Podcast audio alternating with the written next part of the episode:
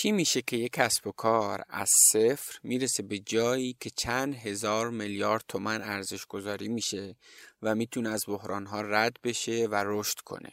اگه بخوایم چند تا استارتاپ که توی این سالهای اخیر رشد خوبی توی ایران داشتن و نام ببریم حتما یکی از اونها مجموعه علی باباست. توی این قسمت پادکست کار نکن با نیما قاضی هم بنیانگذار مجموعه علی بابا. از مسیر رشد این مجموعه حرف زدیم و البته موارد جذاب دیگه هم توی این گفتگو مطرح شده.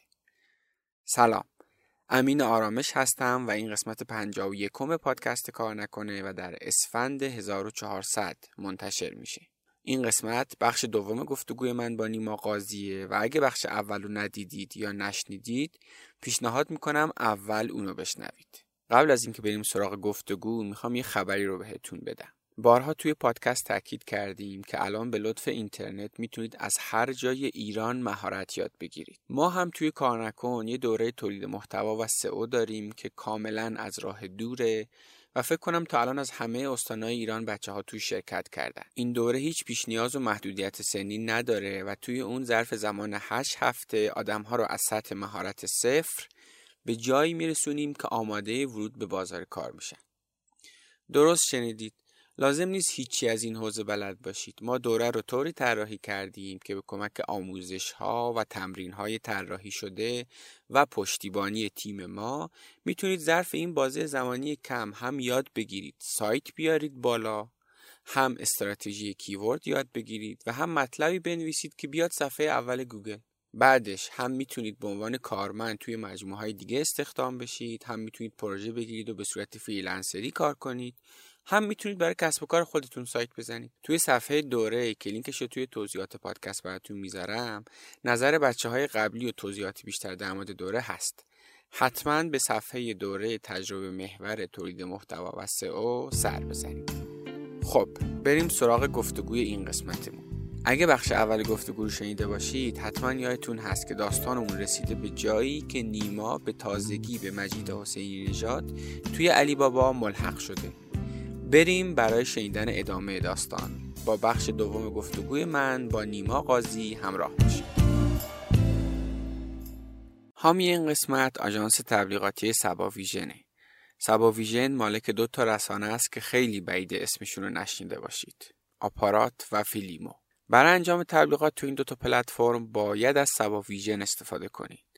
و این یعنی شما با استفاده از خدماتشون می‌تونید به بیش از 50 میلیون مخاطب فیلیمو و آپارات دسترسی داشته باشید. سبا ویژن از سال 85 فعالیت خودش رو شروع کرده و ظرف سالهای اخیر پلتفرم‌های هوشمند وی پلاس، شورند و تیک آبی رو هم راه انداخته و به کمک این پلتفرم‌ها فرایند ایجاد تبلیغ و تحلیل توی شبکه‌های اجتماعی رو برای شما آسون کرده. روزانه صدها کسب و کار از خدمات سبا ویژن استفاده می‌کنن تا به مشتریان هدف خودشون دسترسی بهتر داشته باشند و محصولات و خدماتشون رو معرفی کنند. شما هم به عنوان صاحب کسب و کار می‌تونید با هر بودجه به سایت سبا ویژن مراجعه کنید و ببینید کدوم یکی از خدمات متنوعشون به دردتون می‌خوره. حتما یه سر به سایتشون بزنید و ببینید چه مجموعه های بزرگ و متنوعی تا الان باهاشون کار کردن. لینکشون رو توی توضیحات پادکست براتون می‌ذارم. از اون واقعیت تلخ زندگی ولی اینکه یه نفری کارآفرین شده و حاضر شده بیاد یه business رو راه بندازه و حقوق یه عده بده اصلا فرقش با بقیه آدم اینه که این یه روزی پیه این کار رو به تن خودش مالیده. تو اصلا business راه انداختن یعنی همین یعنی تو پیه اینو به تن خودت مالیدی که یعنی یه روز بودن. آره یعنی آماده که یه روز ورشکست شی یه روز تعدیل کنی تصمیمای سخت بگیری. اصلا فرقش فقط همینه باور کن. بعد هیچ یه ذره بیشتر خوندم و اینا دیدم آره انگار راه اینه. یعنی اصلا استارتاپ ها و این business های اینترنتی و اینا اینجوری که اینا پول میریزن و رشد می‌کنن. یعنی پولی که در میارن و صرف رشد می‌کنن. اینجوری نیست که مثلا ماه به ماه سود بدن و یه ایمیلی زدم به مجید عنوان ایمیله بود این راه بی نهایت ما مجید یادت مثلا گفتیم 50 تا بلیت بشه اینجوری میشه 100 تا بشه اونجوری میشه 300 من رفتم خوندم اصلا این داستانا نیست. اصلا ما قرار نیست دیگه هیچ وقت سود بدیم.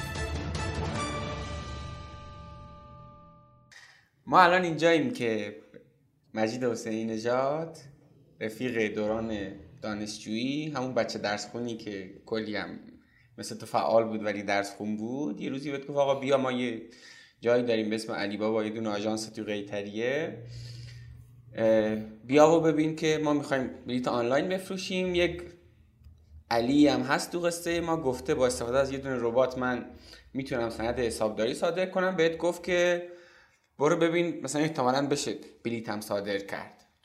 تو رفتی و دیدی که باقی جاهای دنیا هم این روند وجود داره. یعنی بالاخره پیده فروش بلیط آنلاین داره اتفاق میفته گفتی آره احتمالا یک نیاز واقعیه میشه براش راه حلی ارائه داد و از محل این ارائه راه حلی بیزینس خوبی خلق کرد. بعد به اون علیه گفتی که پشت تلفن اون سکانس جالب تو همونی هستی که بعد گفت آه هیچ که تو زندگی اینجوری بهم نگفته بود اینا. و البته گفتی که من تا این لحظه یعنی تا اینجایی که الان داشتی می‌گفتی گفتی تو هنوز شریک علی بابا نیستی. یعنی گفتی با مجید گفتی باشه کار شروع کنیم. از جوابش تعریف کن. چی شد؟ اون موقع چیز بود. علی بابا خب همین آژانسی بود که الان قیتریه هست. یه واحد مثلا 40 50 متریه که توش اون موقع فکر کنم مثلا دو نفر نه سه نفر توش کار می‌کردن. یه نفر تور میفروخت یه نفر بلیت داخلی بلیت هواپیما داخلی میفروخت. بلیت هواپیما خارجی. منم هی می‌رفتم میومدم و مثلا حالا این کاره مثلا نرم افزارم پیگیر بودم و فلان و اینا. دیگه یه روز تو پاییز بود که مجید زنگ زد گفت نیما ببین می‌خوای این کارو بکنی یا نمی‌خوای بکنی؟ این من که آژانس نگهدار نیستم. اگه تو میای این کار فروش اینترنتی اینا رو شروع کنی بیا این کار با هم انجام بدیم. اگه نه من می‌خوام همین هفته جمعش بکنم آژانس رو. اصلا برام چیز نه گفتم باش. دیگه رفتم اون بر استفامو دادم و ایونتو. آره. اون بر استفا دادم و پاشدم اومدم اینجا. اولش هم که اومدم هنوز بالاخره خیلی مونده بود دیگه. اون علی تیماچی علی داشتش نرم افزار می نوشت ربات می نوشت که خیلی هم پر دردسر بود و خیلی کار فنی نه اینکه مثلا بگیم خیلی پیچیده ببخشید.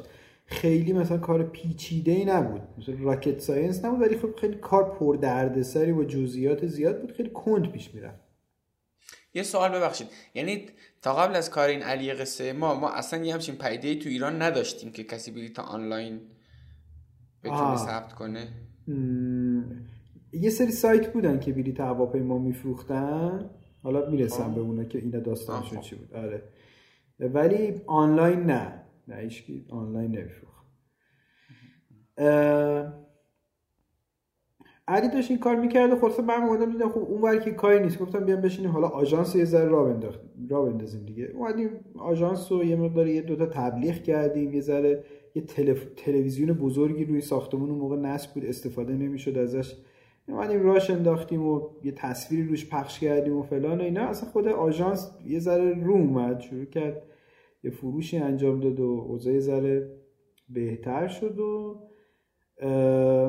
از اون طرف هم با علی صحبت کردیم. علی گفتش که آقا من فقط این تا, یه تا اینجایی که یه API به شما بدم.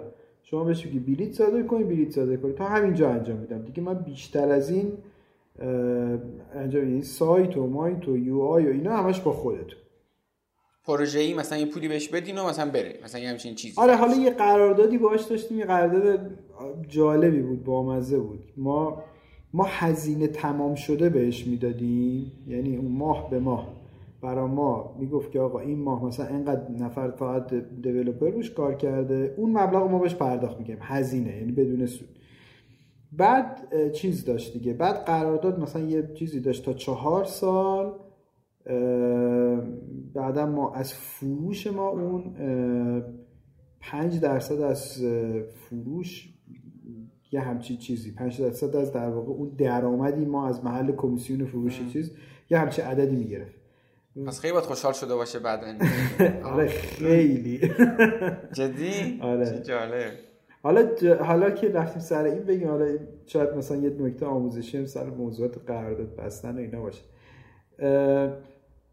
علی خب کارش نرم افزار بود دیگه شرکت بی تو بی بود شرکت نرم افزاری بود. براش مهم بود که بتونه نسخه های این نرم افزار رو بفروشه مسئله اون مثلا این نبود که ما چند تا بلیط هواپیما بفروشیم باش مهم بود که ولی ما هم از اون طرف می‌خواستیم وقتی اومد بالا اینجوری نباشه که یهو تو دو روز مثلا همه مثلا سیستم فروش آنلاین داشته باشن. قرارداد اینجوری بود که بعد از اینکه یعنی تاریخی داشت که مثلا تا اون تاریخ باید نرم شروع به کار می‌کرد.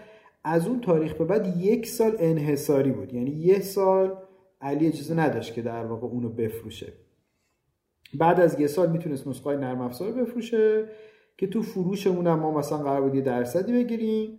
از اون طرف هم توی فروش ما هم علی در واقع یه درصدی می‌گرفت.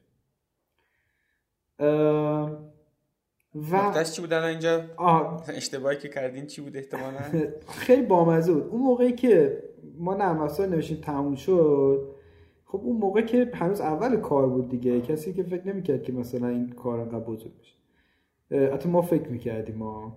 بعد بسده ولی مثلا علی دنبال این بود که مثلا هر نسخه از این نرم افزار مثلا 6 میلیون تومان 6 تا 8 میلیون تومان مثلا می‌خواست بفروشه. بعد این یه سال انحصار خب نمی‌تونست دیگه. بعد ما تو یه سال یهو خیلی بزرگ شدیم.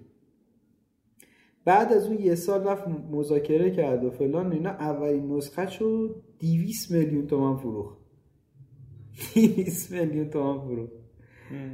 بعد دیگه مثلا متوسط قیمت فروشش هر نسخه 100 میلیون تومان بود مثلا یه همچه عدد حالا بگذاریم که اونایی که میخریدن خیلی نمی‌تونستن استفاده بکنن. ولی مثلا اینجوری بود که یه نسخه از علی بابا رو چون میخریدن و علی بابا اون روز یهو خیلی موفق شده بود و چیز کرده بود مثلا پول خوب می‌داده آره علی از اون قرارداد خیلی خوب در آورد. یعنی اولش خیلی براش سخت بود چون اونم مثل ما یه شرکت خیلی کوچیک بود زیر پله بود. که بگم زیر پله بود به معنای واقعی کلمه روز اول که من با علی رفتیم قرارداد رو تنظیم می‌کردیم توی ساختمونی. زیر پله آره توی ساختمونی. زیر پله در می‌خورد یه سوراخ عجیب غریب بود. ساختمون قدیمی و زیر پلهش مثلا یه چیز واقعا زیر پله بود یه اتاق. اینو داده بودم به علی مجانی مثلا اینم اون تو میشست من مثلا رفتم باش میشستم کار. آره بعد خلاصه هیچی دیگه این نیما یه چیزی بگم.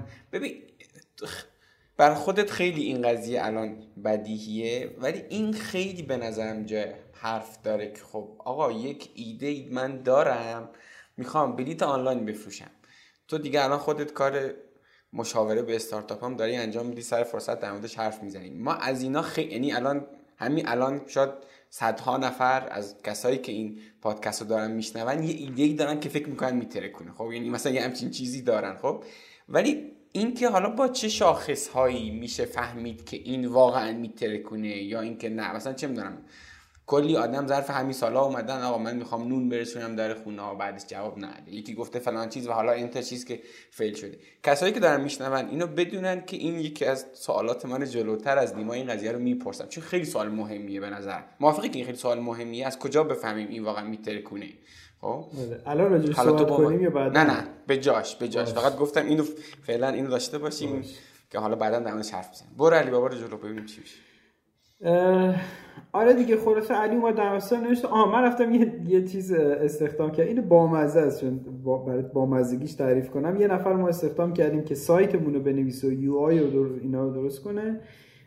ما جامون همون آژانسه بود دیگه که کار می‌کردیم. این بند خدا هادی بود اسمش. هادی هم اومد با ما کار شروع کرد و دیگه وسط همین کانترای آژانسی یه جام دادیم به هادی. هادی هم میشه اونجا کد می‌زد.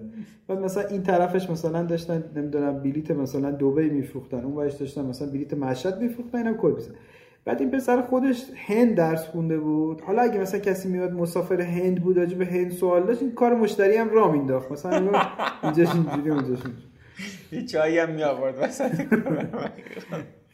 خیلی اینجوری بامزه بود و رفتیم خلاصه. حالا از اینجاش که بگذریم ما خورداد 93 فکر کنم مثلا اولین بلیتمون رو صادر کردیم به صورت آنلاین از رو سایت.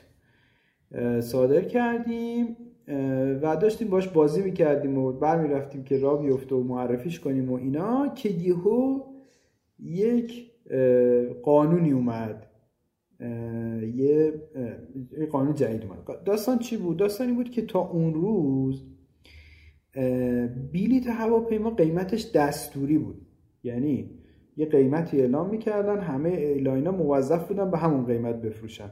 که من یادم به بلیت تهران مشهد بود 133200 تومن دیگه مثلا کسی 133100 تومن نمیفروخت. همه میفروختن 133200 آره آره.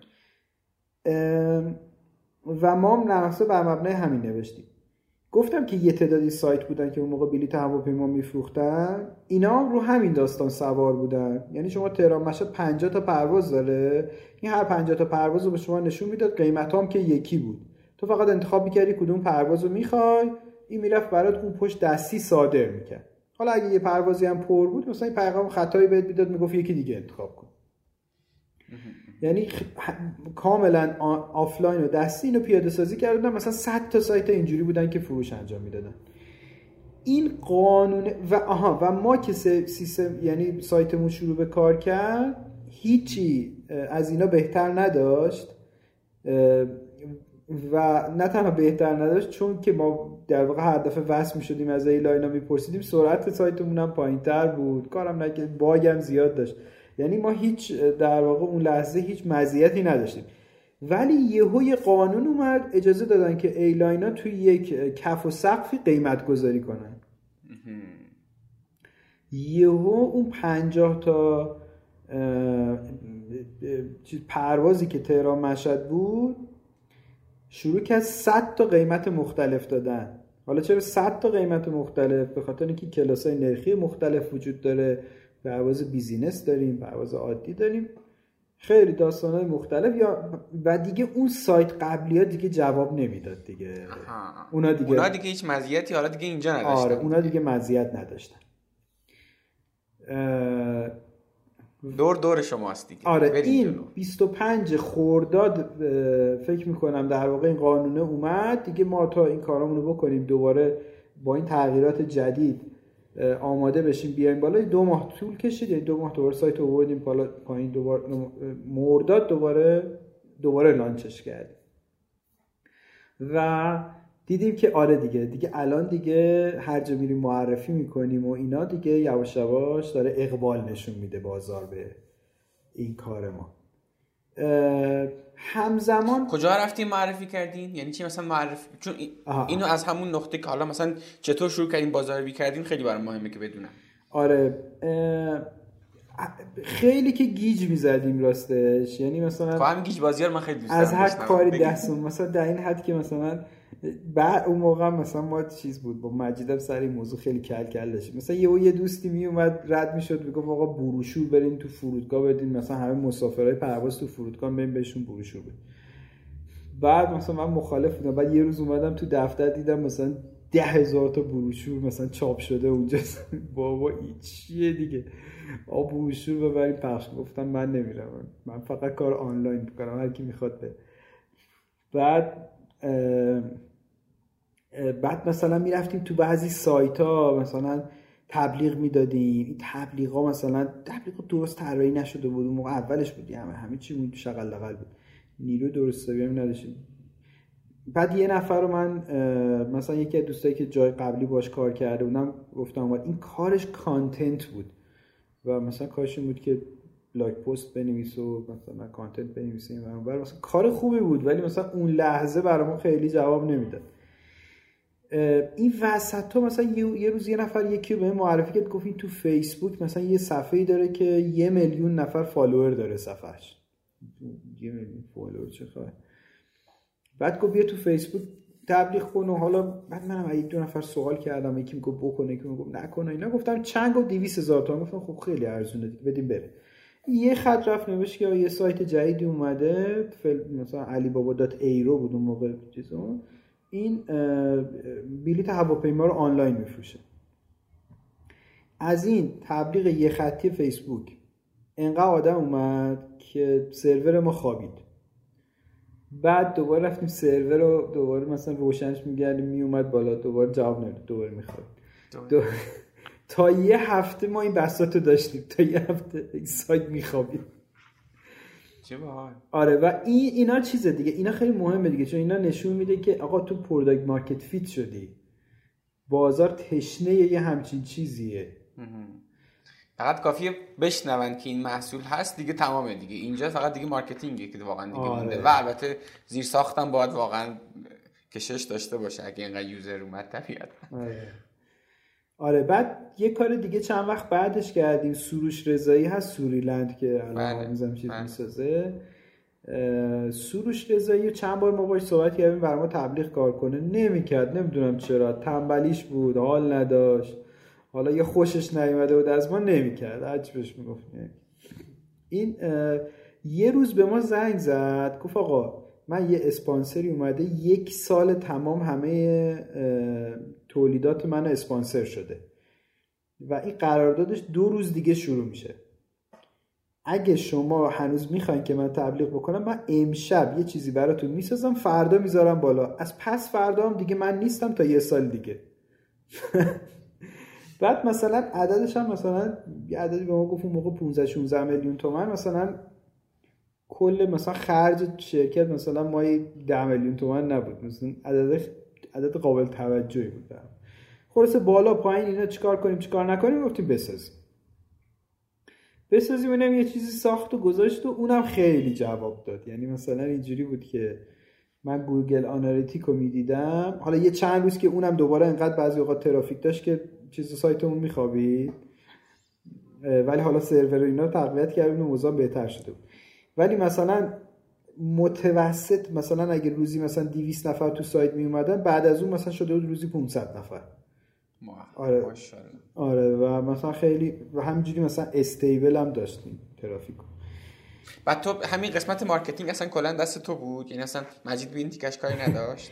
ببین من از چیز جدا شد. از سایت که اومد بالا دیگه من علی رفته بود یه دفتر مثلا 80 90 متری گرفته بود. من به علی گفتم یه اتاق بده من بیام بشینم پیش تو. اینجا من تو آژانس کاری ندارم. من باید پیش شما باشم که این با فنی و نرم افزار و اینا چیز بشه. اینم یه انباری داشت انباری رو داد به ما. انباری که میگم یه اتاق کوچیکی بود این پنجره نداشت دیگه. بعد اتاقه رو که رد می‌کردی یه انباری ترم تهش بود. یعنی یه فضای خیلی انباری ترم ته اون اتاق بود. انباری تر یه concept جدید در آره آخه اون انباری تر خیلی ادبیات. فارسی. ما بعد من اینجا بودم دو, دو نفر دیولوپر گرفته بودیم تو اون اتاق با من بودن یه نفرم هدیه که همون در واقع content برای ما تولید می‌کرد و کار حالا marketing می‌کرد و اینا. ما چهار تا دیگه زوری تو این اتاق زور چپون واقعا میشستیم. بعد یکی بچه های همکارای علی هم بود یاسر. این ماشاءالله از منم هیکلی تر و چیزتر بود. این اون انباریه که اون ته بود یه سری خرت و پرتاش اونجا. این هر دفعه که از بین ما رد می‌شد می‌رفت به اون برسه این بالاخره پاش به یه جایی می‌خورد. این سرور ما تو اتاق بود قطع می‌شد هر دفعه. یعنی علی بابا اینجوری شده علی بابا اینو بشنوی خدا این خیلی باله. آره. خلاصه خیلی بامزه. خب، دیگه اون ببین، که از علی گرفتیم من رفتم اونجا مجید تا اون موقع تو علی بابا نبود. می اومد و می‌رفت سر می‌زد به ما و مثلا سرم سرم سرمایه گذار بود پول می‌خواستیم بهش می‌گفتیم و اینا. خودش نبود. خب اصلا رابطتون چطور بود اونجا؟ یعنی درصدی شده بود اینجا؟ تو آ نه اون مونده. من از روز اولی که اومدم قراردادم اینجوری بود که یه حقوقی رو با مجید بستم. مثلا نصف حقوقی که به نظرم مثلا حقوقم بود بقیهش هم قرار شد 20 درصد از سود مجموعه رو بگیرم. من قراردادم مثلا سال 92 اینجوری شروع کردیم. دیگه 93 که لانچ کردیم و این تبلیغا رو کردیم و هی این اتفاقا میافتاد و هی فروش ترافیک و اینا می‌رفت بالا مجیدم خیلی علاقه من شد به این کار. یکی این قبلش چند تا business دیگر رو شروع کرده بود و فلان و اینا. یه روز زنگ زد گفت ببین مجید نیما من همه business ام ول کردم. من میام میشینم علی بابا. اون موقع آها دفتر چیزمونم آژانسم راه افتاده بود. اوضاعش خوب شده بود. داشت دیگه چیز می‌کرد و اینا. مجید گفت من میام میشینم آژانس تو برو بشین اون دفتر پایین پیش علی. اینا کار نرم افزار فقط پیش ببر. یعنی اینجوری با هم تقسیم کار کردیم و رفتیم جلو. بعد ارزم به حضورت که الان چقدر با اون جلسه با بچه های دیجیکالا فاصله داری؟ اون چیزی که اول اول گفته گفتی؟ نزدیک اون مثال چند بود؟ ببین اون 94 دیگه. اون تابستون 94 مثلا تیر مرداد 94 یه سال تقریبا مثلا فاصله است. خب؟ دیگه همینجوری ما هی بالاخره رشد فروش داشتیم و یواش یواش داشت برامون باز میشه بالاخره ببین می‌دونی من وقتی که شروع کرده بودیم همون مثلا اصلا قبل از اینکه بیام علی بابا بشینم عدد رقم رو کاغذ رفتم تعداد بلیطایی که در روز صادر میشه تو کشور حساب کردم فلان اینا. دیدم آقا ما مثلا یه 10 درصد 20 درصد از اینو بگیریم اصلا عددش خیلی عظیمه. خیلی آره. ولی حالا نوشتم اونم دارم. مثلا یه business plan سه ساله نوشتم که ما چجوری مثلا تو سه سال می‌تونیم 20 درصد market رو بگیریم. و خب عددا رو نگاه می‌کردم گفتم بابا این خیلی بعد می‌دونی همیشه سوال برام این بود آخه یه همچین عدد گنده ای رو چرا تا حالا یه شرکت درست حسابی یه تیم درست حسابی نیومده سرمایه گذاری کنه بگیره؟ این بازار رو. چرا واقعا؟ چرا, چرا من, من نمی‌دونم. من واقعا نمی‌دونم. هنوزم نمی‌دونم چرا. یعنی من همون سال 92 وقتی حساب می‌کردم اگه همون روز با قیمت اون روز کسی 50 میلیارد تومن پول می آورد اون بازار رو در واقع توش کاری می‌کرد می‌گرفت بازم برده بود. بازم برده بود. ولی خب کسی نکرده بود دیگه. دیگه ما هم همینجوری هی رشد می‌کردیم و می‌رفتیم جلو و هی تیم فنی رو اضافه می‌کردیم و پیش می‌رفتیم. با اون با علی اینا خیلی خوب پیش نمی‌رفتیم. اونا خودشون کارشون بزرگ شده بود. تعداد مشتریشون زیاد شده بود. نرم افزارشون مشتری زیاد پیدا کرده بود. ما هم هی ارد ناشتا داشتیم دیگه. می‌گفتیم اینش اینجوری کن اونش اونجوری کن. از ما که خیلی پولی در نیورده بود علی که ما فقط صورت حساب ماهانه می‌دادیم. بر همین یه ذره مثلا اونجا به مشکل خوردیم و به این نتیجه رسیدیم که آقا اصلا قلب این کار تکنولوژیه. قلب این کار نرم افزاره. و ما باید بیایم تیم نرم افزار این هاوس درست بکنیم. نیما یه چیزی بگم. ببین ما داریم از 6 سال پیش داریم حرف می‌زنیم ها. ولی اصلا انگار داریم از یک عصر دیگه حرف می‌زنیم. فکر کن مثلا اینکه یه بیزینسیه که قلبش تکنولوژی و نرم افزاره مثلا الان خیلی بدیهی مثلا کلی business همین داستانش ولی اون موقع مثلا اینو بعد یه مدتی تازه بهش رسیدین یعنی ظرف این 6 سال انگار 60 سال گذشته. موافق با هم؟ خیلی. آره خیلی عوض شده. ولی راستش همین یه چیز عجیب اینه که هنوزم این اشتباه خیلی هم می‌کنن. یعنی الان دیگه واقعا می‌تونیم بهش بگیم اشتباه دیگه که مثلا tech و جدی نمی‌گیرن. مثلا هم میرن سراغ solution های خیلی دم دستی یا مثلا میدن outsource می‌کنن. اما هنوزم من این اشتباه رو می‌بینم که خیلی ها انجام میدن. حالا به هر حال شد دیگه. خلاصه ما رفتیم جلو و شروع کردیم تیم فنیمون رو تقویت کردن. کارم اینجوری بزرگ می‌شد. کارش مثلا سوده بود دیگه تو اون دوران. یعنی سر به سر بود اینا مثلا نه دقیقا می‌خواستم همینو بگم. ما همچنین هی ضرر می‌دادیم بعد هی هر دفعه مثلا با مجید می‌رفتیم صحبت می‌کردیم موقع چون دفتر کوچیک بود و اینا.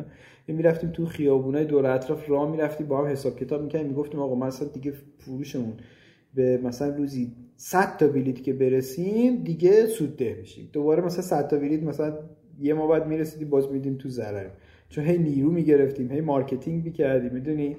بعد دوباره مثلا یه بار دیگه با هم صحبت می‌کنیم نه اگه به 300 تا بلیت در روز برسیم دیگه سود میدیم. این آقا من یه شب نشستم چیز کردن search کردن و اصلا راجع به همین موضوع که این business های اینترنتی اینا چجوری سود میدن چه اتفاقی میفته بعد چیز شد به یه مقاله برخوردم رفتم دیدم گفته گفته بود که آقا آمازون 15 ساله که زیاندهه. بعد اصلا جوری شدم که چرا آمازون آخه چرا زیانده؟ ما هم داریم راجب سال 93 94 صحبت می‌کنیم دیگه. آمازون از 2015 که AWS رو لانچ کرد تازه سودده شد. یعنی اون موقع که من دارم صحبت می‌کنم هنوز سود نده بود. یعنی از روز اول تاسیسش تا اون روز هنوز یه دونه کوارتر سوده هم نداشت. بعد هیچ یه ذره بیشتر خوندم و اینا دیدم آره انگار راه اینه. یعنی اصلا استارتاپ ها و این business های اینترنتی و اینا اینجوری که اینا پول میریزن و رشد می‌کنن. یعنی پولی که در میارن صرف رشد می‌کنن. اینجوری نیست که مثلا ماه به ماه سود بدن. و یه ایمیلی زدم به مجید عنوان ایمیله بود این راه بی نهایت من مجید یادت مثلا می‌گفتیم 50 تا بلیت بشه اینجوری میشه 100 تا بشه اونجوری میشه 300 من رفتم خوندم اصلا این داستانا نیست. اصلا ما قرار نیست دیگه هیچ وقت سود بدیم. خیلی خوب بود. قشنگ یادم اصلا شب مثلا نصف شب بودیم داشتم تایپ می‌کردم اینو براش میفرستادم. بعد آره اونم خوند و اصلا اونم فرداش من اینجا ماش شده بود و اینا که آره اصلا یه دنیای دیگه انگار اصلا یه چیز دیگه است. ما اینجوری فش فکر نکرده بودیم. بعد اونجا دیگه من بحث سهام رو پیش کشیدم. گفتم آقا ما سود که قرار نیست بکنیم. پس اون 20 درصد من 20 درصد از هیچیه. بیا راجع به سهام صحبت کنیم. یه راجع به سهام صحبت کردیم و قرار شد که اون 20 درصد رو تبدیل کنیم به 10 درصد سهام. البته چیز بودا مجید گفت آقا من همون 20 درصد قبول دارم. تو آورده بیا. ما تا اون موقع مثلا 500 میلیون تومن هزینه شده بود تو علی بابا مثلا نه روز اوله. 500 میلیون هزینه شده. تو 100 میلیون بیا همون 20 درصد رو بگیر. دیگه سهامت کم نشه. با اون موقع مثلا با سعیده یه خونه قسطی مستی خریده بودیم. مثلا خونه کوچیکی و فلان اینا. ببین اگه میفروختیمش مثلا زوری می‌شد مثلا 80 90 میلیون از توش زنده کرد. ولی صحبت بالاخره این این کار نکردیم. این ریسکو نکردیم و گفتم نه من پول نمیارم و دیگه نهایتا سهامم شد 10 درصد از نظر خود از جنبه مالی اشتباه کردی؟ به نظر اینکه دیگه نظر آره. نداره دیگه. گفتم شاید مثلا یهو بگی نه مثلا اون خونه خیلی خوب بود مثلا. نه مثلا اون خونه الانم باشه مثلا دو میلیارد نمیارزه مثلا ولی مثلا اون سهامه مثلا نه گرفته بودم الان بالای 100 میلیارد میارزید. در حد 50 برابر خطا داشت. پیش بینیم. آره خلاصه. خب اینجا دیگه سهامدار شدی. آره. ببین این خیلی من می‌دونم که بالا پایین خیلی داشتین تو این مسیر. حالا تا آره چجوری سرعتش رو زیاد کنیم؟ همین. من یه من فکر می‌کنم مثلا اینجوری بگو. توی این مسیر از سال 93 تا بعد سال 94 که اون جلسه با بچه های دیجی کالا این بین اگر چیزی هست بگو تا می‌تونی اصلا یه جور دیگه هم نگاه کنی. ظرف این 6 7 سال چه نقاط عطفی داشته؟ که شاید یکی مثلا اون جلسه بوده. دیگه چه اتفاقات خاصی افتاده؟ الان که مثلا برمیگردی به گذشته نگاه می‌کنی.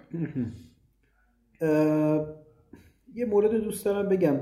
بهار 94 بود قبل از اون جلسه و فلان و اینا. توحید اون موقع توحید علی اشرفی. دوست ما از دانشکده همدیگر میشناختیم و هم دانشکده بودیم اونم پلیمری بود. خیلی هم با هم رابطمون بد بود. نمی‌دونم چرا. ما همیشه من و توحید با هم دعوا داشتیم. بعد چیز شد. این هر از گاهی توحید به من یه پیامایی می‌داد. می‌گفت بابا این سایتتون رو چرا اینجوری می‌کنید؟ اینش چرا اینجوریه؟ اون چرا مثلا ایمیل اینجوری نمی‌زنید چرا landing page ندارین؟ چرا فلان؟ بعد یه روز من بهش زنگ زدم. گفتم تو پدر من رو در آوردی ببینم چی میگه اصلا. چه ببینم حرف حساب چی؟ اومد و اینم توحید حالا اون موقع کارش چی بود؟ توی لاستیک فروشی یعنی کارش ما پلیمر خونده بودیم دیگه. اینم شرکت تولید لاستیک بخش فروشش بود. حالا لاستیک های صنعتی نه لاستیک ماشین این کارش لاستیک فروش بود. خب پاشد اومد اونجا بود شروع کرد راجع marketing صحبت کرد و گفت من سایت ژان بوغوسیان رو می‌خونم و اینش اینجوریه و اونش اونجوریه و خیلی با شور و حرارت صحبت کرد. مجیدم اومد و نشستیم ستایی مثلا یه دو ساعت راجع به این چیزا صحبت کردیم و بعد دیگه توحید که رفت بیرون مجید گفتش که اینو بیار نیما. گفتم که شما هم ورودی نبودیم با مجید ها؟ نه ببین مجید 76 بود. من ورودی 78 بودم دو سال بعد توحید ورودی 81 بود سه سال بعد از من.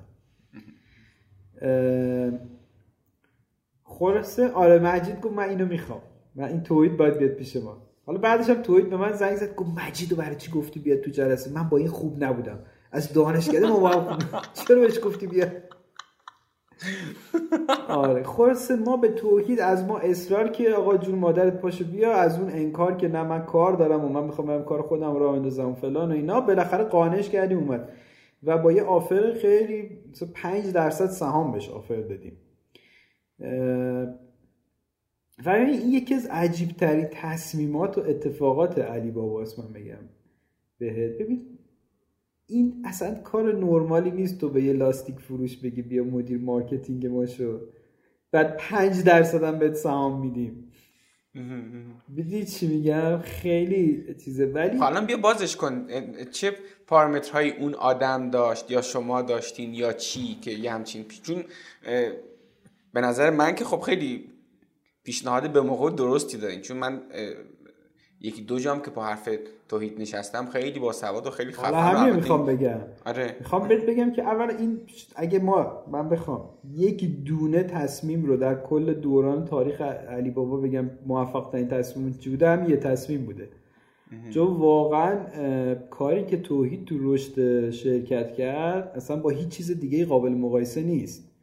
شاید می‌تونم بگم حالا تو دوران مختلف بالا پایین داره ولی اگه بخوایم متوسط بگیریم قوی ترین بخش علی بابا به طور متوسط مثلا تو تاریخش مارکتینگ. بوده و خیلی فوق العاده بود. و اصلا بهت بگم یه سری اتفاقا رو من فکر, می... فکر می‌کنم. حالا دیتا که ندارم ولی فکر می‌کنم اولین بار تو وب ایران این همین تیم رقم زد. و خیلی فوق العاده کار کردم توحید و تیمش. من یه جمله از توحید یاد گرفتم. حالا به نظرم خوبه که بقیه هم بشنون. توی یه ایونتی بود آدم نیست دقیقا کجا. قبل از این که شما می‌خواستید که به شغلهای مختلف یه سری بنه رفتین تو سطح شهر به پزشکا و اینا مثلا اونا رو تارگت کردین. قبلش یه دونه ریسرچی کرده بودین شما. بعد یه اصطلاح خیلی قشنگی گفت اونجا توحید. گفت که ما فکر کردیم دیدیم انقدی پول نداریم که تو مرحله research پول زیاد خرج نکنیم. یعنی انقدر پول تبلیغاتمون پس اینجا باید پول خوب خرج کنیم که بفهمیم واقعا target مون کجاست و بازاریابی با هدف داشته باشیم. خیلی چیز باهای هم میگم من اینو واقعا ازش یاد گرفتم به اضافه کلی حرف ببین توحید اون روزی که اومد پیش ما چند تا نکته داشت. یکی اینکه به شدت passion داشت.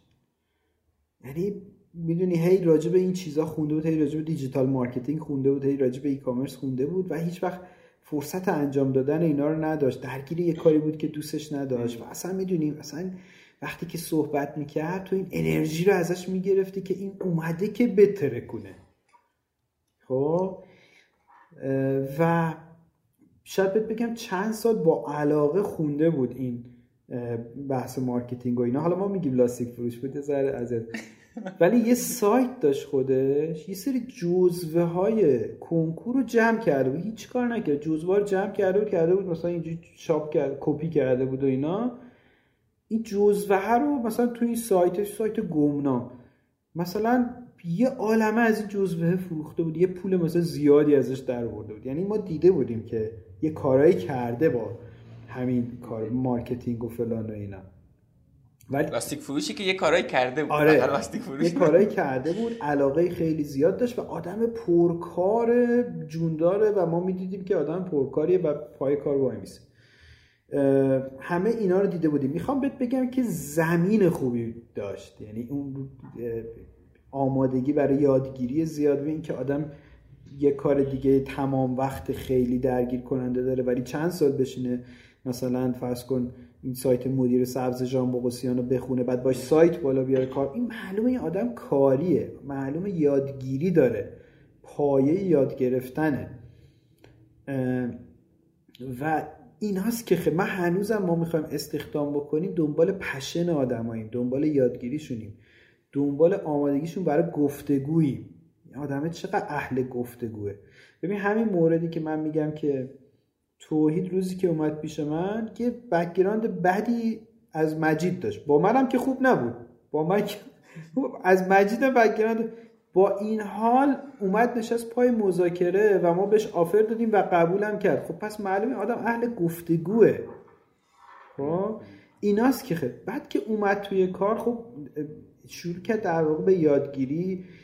و ما هی می‌دیدیم دیگه. هی یکی یکی این تیم مارکتینگ ما چیزهای مختلف رو یاد می‌گرفت میومد جلو. مثلا از چی بگم digital advertisement یا digital marketing مثلا شروع کردن CPC و تبلیغات کلیکی و فلان و اینا. بعد از یه مدت واقعا تو این کار سرآمد شدن بچه ها بعد رفتن سراغ SEO بعد رفتن سراغ مثلا Google AdWords بعد رفتن به چیزهای مختلف. بعد کمپینا رو آوردن بالا. بعد سیستم های مدیریت فرایندی رو تو مارکتینگ درست کردن. هی همین جوری اینو تکمیل و تکمیل و تکمیل تر کرد. برای این پرکار بودن یادگیری و این passion داشتن اینا چیزاییه که یه آدم این ستاره داشته باشه هرچی که لازم باشه رو بعد یاد می‌گیره تو راه به نظرم. خب. آره. این یه نقطه عطف. داستان توحید. دیگه چی؟ داستان توحید داستان اون بحث برادره محمدی و دیجیکالام که گفتیم. رفتیم پیششون گفتن آقا برید ده برابر کنین. ما هم ده برابر کردیم. اومدیم رسیدیم سال آخر سال 94 که فروشمون رسیده بود به روزی 1300 400 تا بلیط تعداد پرسنل شرکت رسیده بود به 150 نفر. یه ساختمون بزرگ متحریه گرفته بودیم. بعد دیگه اینجا شروع کردیم حالا محصولات دیگر رو بالا آوردن. اینجا هنوز سر به سر نبودین؟ سر به سر. می‌خوام بدم پول مثلا اینجا کی می‌داد مثلا؟ آها ببین ما آبان 94 اولی جذب سرمایه‌مون انجام دادیم. سراوا بود یا نه؟ قبل جای دیگه صندوق توسعه تکنولوژی که آقای زرنوخی مدیر عاملشه. این صندوق اولین ویسی ایران قدیم ترین 20 چند سال سابقه داره. از اول هم آقای زرنوخی مدیر عاملش بوده. آقای زرنوخی هم خیلی داستان بامزه داره. اینا اولین جایی که روی سرمایه گذاری کردن کافه بازار بود. که خیلی داستان پر فراز و نشیب و عجیبی داره. اینا هی سرمایه گذاری کردن سرمایه گذاری کردن 70 80 درصد اون شرکت رو گرفتن کافه بازار رو. بعد دیگه به یه سری مشکلات خوردن و به یه سری اختلاف نظر و اینا خوردن حسام تعطیل کرد شرکت رو شرکت مال 70 درصدش مال خودتونه 20 درصد دیگه هم مال خودتون نمی‌خوام.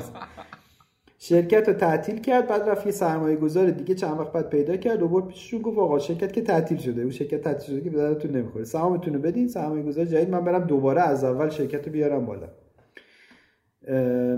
از اونجا در واقع صندوق یه یادگیری خیلی بزرگ داشت که آقا پس ما باید توی استارتاپ ها با سهام minor بریم. سهام مثلا یه دونه seat مثلا 17 18 درصد دیگه مثلا از 30 درصد دیگه به هیچ ما بالاتر نباید بره سرمایه گذار انگیزه فاندر رو نکشیم اینجا یا بگم آره. نمی‌خوام. آره برای همین دیگه با ما هم که اومدن که آی زرنوخی امروز اومد شرکت رو دید و سلام علیک و شناخت و فلان و اینا. فکر کنم هفته بعد ما بهش زنگ زدیم گفتیم چیکار کنیم؟ چی شد؟ گفتش که یه چک بیارین من مثلا قسط اول رو بهتون پرداخت کنم. قراردادم نداشتیم. هیچی. ولی فوریت داشت واقعا لازم پول لازم داشتیم. اونم دید و دید تیم خوبیه کار خوبیه سریع اومد پول داد و آره این round اول جذب سرمایه‌مون خیلی سریع و عجیب غریب و اینا.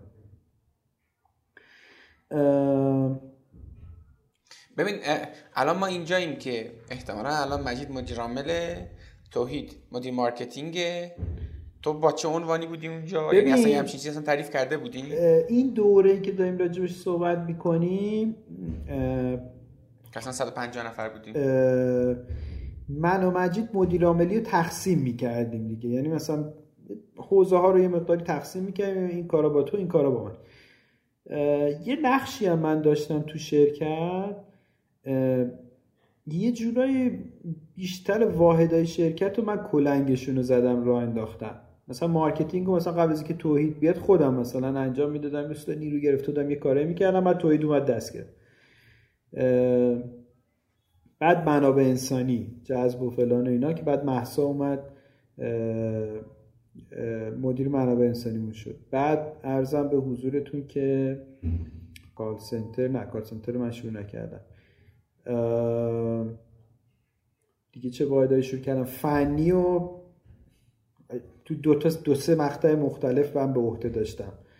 هیچ کدوم از اینا من متخصص اون حوزه نبودم و همین می‌خواستم بگم. شما هیچ کدوم از تا فاندر اصلا فنی هم نمی‌دونستین یعنی مثلا این آره. مثلا در حالت عادی مثلا می‌تونه یه چالش باشه ها ولی خب بر شما نبود. یه چالش خیلی بزرگ بود. آه بود. چالش خیلی بزرگ بود. آره ببین ما از اون موقعی که به این نتیجه که بالاخره فنی موضوع اصلی سازمان رفتیم دنبالش که تیم فنی درست کنیم. خیلی سخت جای ما جای درستابی نبود. تا قبل از اینکه بریم توی اون ساختمون متحرک خودمون گرفته بودیم جامون خیلی کوچیک بود و انباری منباری بود و اینا. هر کی میومد نگاه می‌کرد اصلا بارها این اتفاق افتاده بود برای استخدام که طرف اومد در رو باز کرد. یه نگاهی کرده بود و رفته بود. بعد شروع کردیم چند نفر گرفتیم. چند نفر به اون اضافه شدن. خیلی هم بچه خوب بودن کارشون درست بود. ولی مشکلی که برمیخوردیم بچه هم که اومده بودن پیش ما هیچ کدوم برنامه نویس استارتاپی و ای کامرسی و این حوزه نبودن. اکثرا از حوزه مثلا فرض کن برنامه نویس ERP های سازمانی بودن یا برنامه نویس ببین اون, اون تیپ شرکت هایی که کارشون حالا به اسم شرکت نرم افزاری مثلا میشناسنشون اونا هم برنامه نویسی ولی اصلا یه دنیای دیگه است. اصلا فرهنگ کار کردنشون نحوه کار کردنشون خیلی فرق داره. برای همین خیلی چالش داشتیم. دیگه خیلی کارا کردیم. به همه در دیواری زدیم. مثلا اسد سفری و علی آجیزاده مقدم بچه های اسکرام هم پیدا کردم بردیم یه دوره اسکرام برگزار کردیم. ولی بازم بچه ها خیلی دل نمی‌دادن اجایل کار کنن. هی رفتیم مدیر فنی های مختلف آوردیم آدمای نمی‌دونم بچه معروف مثلا خیلی گرون آوردیم آدم که خیلی گرون نبود ناشناخته بود ولی مثلا به نظر میاد همه اینا هی یکی بعد از دیگری شکست میخوردن. مثلا مورد آخرش یه نفر بود یه CTO داشتیم که این اومد و دید و اینا. یه مدت که کار کرد گفت آقا ما باید سایت رو از اول بنویسیم. خب راست هم می‌گفت. اون نرم‌افزار قبلی ما خیلی داغون بود. شروع کردن اینا سایت رو از اول بنویسیم مثلا 6 ماه یا شاید تا بیشتر حتی 8 9 ماه ما هیچ توسعه نداشتیم. هیچ feature جدیدی بهمون نمی‌داد هیچی نمی‌دادن می‌خواستن سایت از بعد از 9 ماه پروژه شکست خورد. یعنی آره پروژه رو آوردن لانچ کردن اومد بالا سی ثانیه کار کرد اومد پایین. دوباره آوردن بالا نیم ساعت کار کرد اومد پایین. بعد رفتیم تو دل موضوع که مسئله چه دیدیم؟ مثلا تحلیل از بیخ غلط بوده. یه جایی رو از بیخ اشتباه تحلیل کردن. مثلا کل پروژه ریختیم دور. عجب. آره و خیلی اتفاقا اینجوری افتاد که من فکر می‌کنم تابستون 95 بود که تیم فنی خودم دست گرفتم. اون موقع هم تیم فنی تعدادش زیاد شد مثلا نزدیک سی نفر بود تیم فنی ما. خودم گرفتم و هدفم این بود که اجایل و این روش چابک کار کردن اجایل رو بیام پیاده سازی بکنم توی شرکت. چون این مدیر فنی های دیگه پا نمی‌دادن به اجایل کار کردن. این کار خب کردم پس... و آره من خب پس من بگم کجا بودیم. بس از اینجا شد که تو گفتی که من گفتم مثلا کلا شما سه نفر هر کدوم نقشتون چی بود؟ گفتی تو مجید با هم دیگه داشتیم مدیر عاملی رو تقسیم تقسیم کرده بودین یه جورایی و تو توی پایگذاری ها بودی. مثلا این تیکش هم گفتی ولی الان اون بحث یه پله بالاتر مونی که داری نقاط عطف علی بابا رو داری میگی دیگه. آره. دیگه دو تاشون گفتی. دیگه چه چیزی هست که بخوای تا امروز بگی؟ ببین حالا از 94 که آخرای 94 ما شروع کردیم. سرویس های دیگه گردشگری اضافه کردن مثل قطار و هتل و بعد بلیت خارجی و اینا. حالا هر کدوم خیلی قصه دارن اینا. رسیدیم به دی ماه 95 دی ماه 95 یه روزی دیدیم که این پولی که باید به ایلاینا بدیم و نداریم.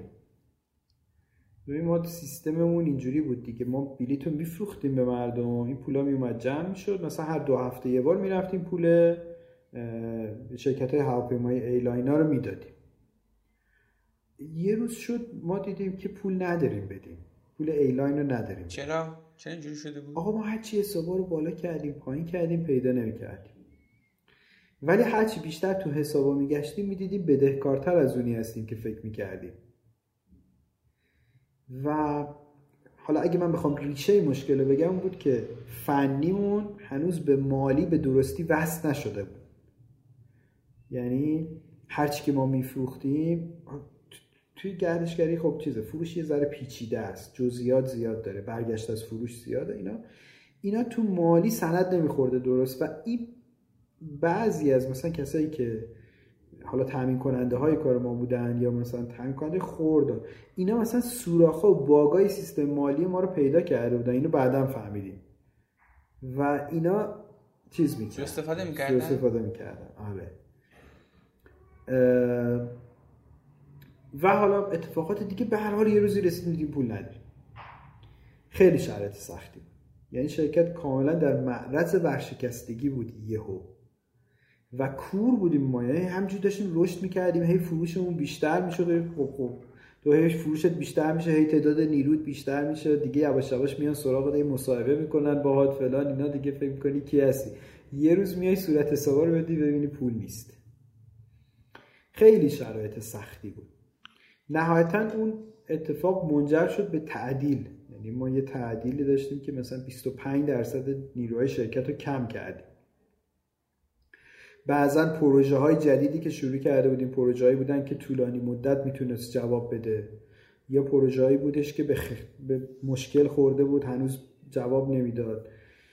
یا یا تیمایی داشتیم مثلا آدمایی تو تیما بودن که خیلی ضعیف بودن. دیگه خلاصه هرچی اینا رو می‌تونستیم زدیم و 25 خب، درصد واشت این فرایند تصمیم رو به هم بگو. میای می‌بینی یه بدهی خیلی بزرگی انگار اینجا هست پول نداری بدی به ایرلاینا وضعیت اینجوریه که به قول خودت از بیرون خیلی خوشگل به نظر می‌رسه داره میان مصاحبه می‌کنن چقدر باحال همه چی رو به رشد. ولی تو به قول خود درستانه ورشکستگی. چطوری تو و مجید و توحید احتمال نمی‌دونم از این فرآیند تصمیمه به هم بگو. چی رو نشستین آنالیز کردین؟ تو ذهنتون چی گذشت؟ چجوری هندل کردین این داستان من و مجید و توحید و آقا رضا ای زرنوخی سرمایه گذار سهامدار شرکت بود و با ما خیلی همراه بود تو اون اتفاق. ببین اولا بگم که یعنی می‌خوام بدونم چی شد که خروجی تصمیم شد تعدیل نیرو می‌دونی؟ یا مثلا شاید مثلا چیز دیگه می‌شد مثلا. ببین اولا یه فرایند اینقدر استرس زیاد بود که من با هیچ کلمه نمی‌تونم توضیحش بدم یا برای تعریفش بکنم. خب؟ مثلا یه سه روز ما صبح تا شب با هم دیگه تو جلسه بودیم و با این صحبت می‌کردیم با اون صحبت می‌کردیم عددا رو چک می‌کردیم. سه روز پشت سر هم. سه روزه مثلا روزی 15 ساعت. و تنشی اصلا وارد شده بود که ببین یکی دو روز طول کشید که ما این تنش رو حزم کنیم. اصلا چه بلایی سرمون آره. اصلا. این یکی دو روز اینجوری جلسه هایی بود که داد و بیداد می‌کردیم سر هم دیگه. یا میشه گوشه گریه می‌کردیم تو جلسه ها ببینید الان که یادم میاد خب بغض میگیرتم. ببین تو مثلا هی حساب کتاب کنی ببینی جور در نمیاد نمیشه. تو موقع چی کار کنی؟ بعد اون موقع مثلا نمی‌دونم 250 تا 300 نفر مثلا توی شرکت کار می‌کردن. یا جواب اینا رو می‌خوای چی بدی؟ بعد کی قرار این مسئله درست بشه؟ هی حساب می‌کنی هی در نمیاد. و اینکه اصلا چی شده که این اتفاق افتاده؟ می‌دونی؟ تو هی درگیرش میشی.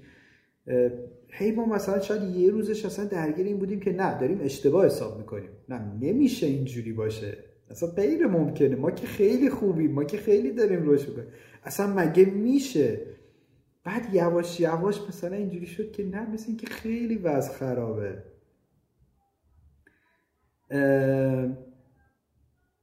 و نهایتا مثلا به جایی رسیدیم که حالا یادم مجید تو ببین مجید لیدر شرکت بود همیشه. یعنی آدمی هم هست که لیدره یعنی کاریزما داره و این, این کاملا خصوصیات که از یه لیدر می‌شناسیم و داره. من یادم یه جلسه بود خیلی مجید گریه کرد.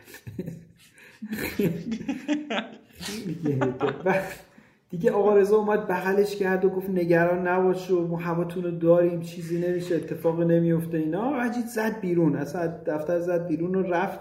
یه نیم ساعتی راه رفت و اومد و دوباره ما رو جمع کرد و بچه بیاین و اینا. رفتیم چیز شد.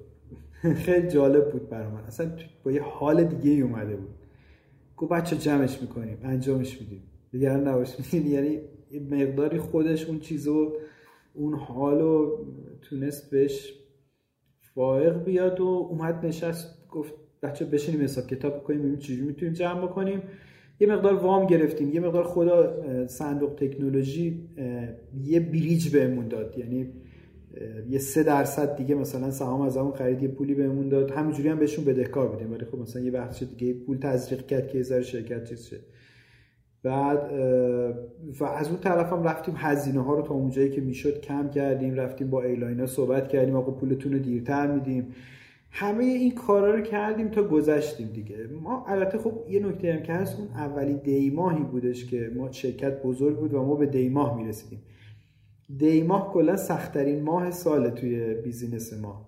چون چرا؟ آخر دوره low season ه از شهریور به بعد فروش بلیت پرواز و اینا کم میشه. همینجوری مهر آبان آذرم هی کمتر میشه. هی سه ماه کم و کم و کمتر میشه. دی ماه به حداقلش می‌رسه. و فشار مالی این چهار ماه می‌خوره تو دی ماه برای همین همیشه دی ماه از نظر مدیریت نقدینگی سختترین ماه ساله برای این بیزینس. البته بود. حالا الان با توجه به که revenue line ا خیلی متنوع شدن دیگه اون شکل رو نداره حالا خلاصه نشستیم تصمیم گرفتیم. تصمیم ها خب خیلی تصمیم های سختی بود. ببین اصلا تعدیل کردن اینقدر فشار بزرگی داره. من دیدم حالا تو مصاحبه های فاندرهای دیگه هم دیدم اصلا نمی‌تونن راجبش صحبت بکنن. و من حالشون رو می‌فهمم. من بودم اون روزا رو دیدم. ببین تو میری یه سری آدم باید بهشون بگی که ببخشید ما دیگه نمی‌تونیم باید کار بکنیم. این خودش اصلا یه فشار روانی داره یه حال. ببین همه بچه ها یعنی مدیرای شرکت همه مریض شدن بعد از این قضیه. هر کی یه جوری. یعنی یکی جوش می‌ذاره یکی تبخال می‌ذاره یکی تب می‌کرد میافتاد خور انقدر که فشار روانی وارد میشه. بعد فقط این اینم نیست. همه هم بهت فوش میدن. یعنی همه نشستن دور تا دور فوش میدن. خیلی معدود آدمای با تجربه میان تو این روزا. مثلا یه اشکال نداره خسته نباشی دیگه مثلا یه دلداری می‌دونی. آدمای کمی که خودشون این مسائل تجربه کردن فقط این کارو می‌کنن. بقیه هم فوش میدن. آره. حتی اصلا تا همین امروزش هم همینه ها همین نمونه اخیر حالا البته جزئیات کار همراه مکانیکو نمی‌دونم ولی سر این داستان تعدیل اخیرشون هم تا تونستن فوش دادن بهشون. یعنی اصلا آره. کلا هر کی تعدیل می‌کنه فوش ببین سر قضیه همراه می‌کنیم من یه پستی گذاشتم که آقا ما حمایتتون می‌کنیم کنارتونیم. به منم فوش می‌دادن. یعنی اون زیر نگاه کنین همین الان هم هست من پاک نکردم. اون زیر به منم فوش دادن. یعنی هر کی حمایتم بکنه باز بهش فوش میدن. در حالی که امین این از اون واقعیت تلخ زندگی ولی اینکه یه نفری کارآفرین شده و حاضر شده بیاد یه بیزنس رو راه بندازه و حقوق یه در بده اصلا فرقش با بقیه آدم اینه که این یه روزی پیه این کار رو به تن خودش مالیده. تو اصلا بیزینس رو انداختن یعنی همین. یعنی تو پیه اینو به تن خودت مالیدی که یعنی یه روز... بودن. آره یعنی آماده که یه روز ورشکست شی یه روز تعدیل کنی تصمیمای سخت بگیری. اصلا فرقش فقط همینه باور کن. ولی اگه ساده بود که همه چیز بودن دیگه. همه میومد این کارو می‌کردن و این کار آره. اینقدر خاص نبود واقعا. آره, آره منطقیه به نظر. آره بعد یه چیز خیلی باشه یه جمله دیگه لازم لازم این بگم. وقتی که تو این اتفاق میفته تعدیل که میشه مثلا فوش حرفی که می‌زنن چی؟ میگن اینا بیلیاقت هم به خاطر بیلیاقتی خودشون نفهمی خودشون خرابکاری کردن. حالا ملت رو مثلا اکار بیکار کردن. خب بله معلومه که من به خاطر بیلیاقتی مثلا به اون نقطه رسیدم. ولی من که روز اول نیومده بودم که مثلا یه دادم چیز کنم مثلا یه بلایی تو زندگی اینا سرش بیارم. من دنبال این بودم که کار ایجاد کنم. 200 نفرم بردم سر کار یه روزی مثلا به این اتفاق افتاد. من این چیزی بگم. حالا چرا رفتم من بگم مثلا به منم فوش بدن. ولی فکر کنم این یه بخشیش داره از یعنی شاید شاید مثلا اشتباه کنم داره از فرنگ نفتی میاد دیگه. یعنی مثلا اونجا اینجوریه که تو به یک شیری که همیشه داره ازش پول میاد به اسم شیر نفت وصلی.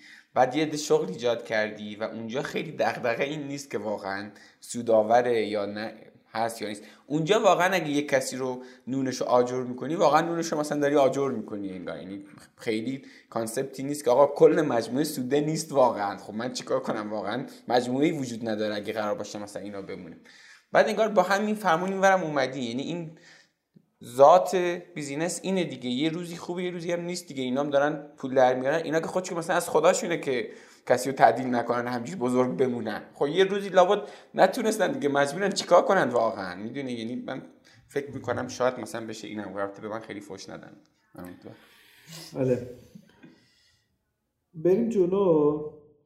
آره خلاصه 95 هم رد کردیم 96 در واقع شروع کردیم بر راند دوم جذب سرمایه مذاکره کردن. نهایتا فکر کنم 97 از سراوا جذب سرمایه کردیم که خب خیلی پرسر صدام بود. یادمه. ما توی آره این زورق هم گرفتین دیگه. آره آره توی آره یه بخشی از این دیل جذب سرمایه این بود که زورق هم به عنوان آورده سرمایه گذار آوردن. مرد شد. فکر می‌کنم اولین دیلم بود که ما اومدیم عدد رقمش رو عمومی اعلام کردیم. که آقا ما مثلا با یه همچین عددی دیل کردیم و اینقدر پول اومده و فلان و اینا. بعد اومدیم جلوتر توی اجرای در واقع این سرمایه گذاری خورد به گرون شدن در واقع بحث دلار و اینا که دلار حالا ما قراردادمون یورویی بود با سرمایه گذار و یهو یورو مثلا نمی‌دونم از 4 5 تومن رفت تا 20 تومن مثلا اتفاقای عجیب غریب اینجوری افتاد توی اون بره زمان. بعد دیگه شرکت بزرگ بزرگتر شد. سال 98 اومدیم این یعنی با اون پولی که گرفته بودیم سال 97 از سرمایه گذار یکی از کارهای مهمی که کردیم بود که یه دفتر اونجوری که دلمون می‌خواست گفتیم می‌خوایم درست بکنیم. دفتر, دفتر روز اول آره دفتر روز اول که خیلی هم حالا از شانس خوبمون اون موقع کارخونه نوآوری هنوز راه نیفتاده بود. هنوز یه سری سوله خراب بود. اصلا کسی نگاه می‌کرد میگه آقا کی میاد اینجا کار کنه؟ اصلا کی میاد اینجاها رو مثلا درست کنه بشین اینجا کار کنه؟ چی باورش نمی‌شد. و خودشون هم باورشون نمی‌شد. به خاطر همین دو تا و نصفی سوله رو اون ته به ما دادن. بعدا هیچ وقت مثلا اینقدر جا با اون قیمت و اینا به کسی نه. ما اونجا رو خورسی که خریدین اونجا رو؟ نه آره؟ نه بابا اجاره است. آها. اجاره است چند ساله باید باشه قاعدتا دیگه پنج ساله بود که الان فکر یه سالش نمونده خیلی خرج کردیم اونجا ولی خب یه دفتر خیلی فوق العاده درست کردیم. آره پارک پردیس اونجا یا مال یه شخص حقیقیه؟ آره ببین الان زیر مجموعه یک شعبه از پارک پردیس به حساب میاد. شعبه زیر مجموعه پارک. خب okay. بعد دیگه تا برسیم به 98 سال عجیب قریب 98 به اون چند بلایی که سر صنعت گردشگری اومد چند تا پشت سر هم آره اصلا خیلی عجیب بود. حالا ما جالبه بر ما از چی شروع شد؟ از یه حمله سایبری. یعنی یه روز یه ایمیلی گرفتیم که یه نمونه دیتایی فرستاده بود. گفت آقا من چیز کردم هکتون کردم و همه دیتاتون رو دارم و می‌خوام منتشر کنم و اینقدر باید به من پول بدین و از این حرفا. فکر می‌کنم شاید تا حالا بزرگترین حمله سایبری که بهمون شده بود و حکی که داشتیم اون بود. خیلی کار سنگینی بود اون موضوع. خیلی ما باش کشتی گرفتیم. از ابعاد مختلف هم از بود حقوق. خیلی بچه های پلیس بازی سنگینی در آوردن که یه هکره رو پیدا کنن. و ببین سرنخهای خیلی جدی پیدا کردیم ازش ها بعد عجیب غریب پیگیری کردیم. حتی یه پیگیری عجیب غریب حقوقی تو نیوزلند داشتیم. مثلا این فایلی یه اون چیزی که برای ما فرستاده بود یه فایلی برای ما فرستاده بود. اون توی یک یه چیزی مثل Dropbox بود متا یه شرکت نیوزلندی از اونجا فرستاد بعد ما مثلا رفتیم شرکت نیوزلندی وکیل گرفتیم پیگیری کردیم که آقا data ی اینی که این کسی که صاحب این در واقع چیز اشتراکی بوده فضا اشتراکی بوده رو به اون مثلا مشخصش بده. خیلی کار عجیب غریب کردی. بعد از این طرف اومدیم دیدیم که خب بالاخره یک حفره های امنیتی انگار مثلا وجود داره یه سوراخ وجود داره که کسی تونسته همینقدر دیتا سمپل هم بگیره ازم. اون خودش خیلی موضوع چالش برانگیزی بود برای ما و قشنگ دو هفته درگیرمون کرده بود که یهو خورد به آبان و اون قضیه بنزین و قطعی اینترنت و که هواپیمای اوکراینی و دوباره آره بعد بعد از اون آره کرونا و بعد هواپیمای اوکراینی و بعد کرونا همینجوری یکی یکی پشت سر هم برامون اومد دیگه. تا رسیدیم به در واقع اول کرونا اسفند 98 خب داستان کرونا رو چجوری چون احتمالا خب احتمالا مثلا میزان درآمدتون خیلی کم شد دیگه بعدی کرونا. بعد اینو چجوری هندلش کردی آره ببین ما به کرونا که رسیدیم 720 نفر در واقع نیرو داشتیم. تو شرکت و تو همه زیر مجموعه. اون موقع مثلا ده 15 تا استارتاپ زیر مجموعه داشتیم.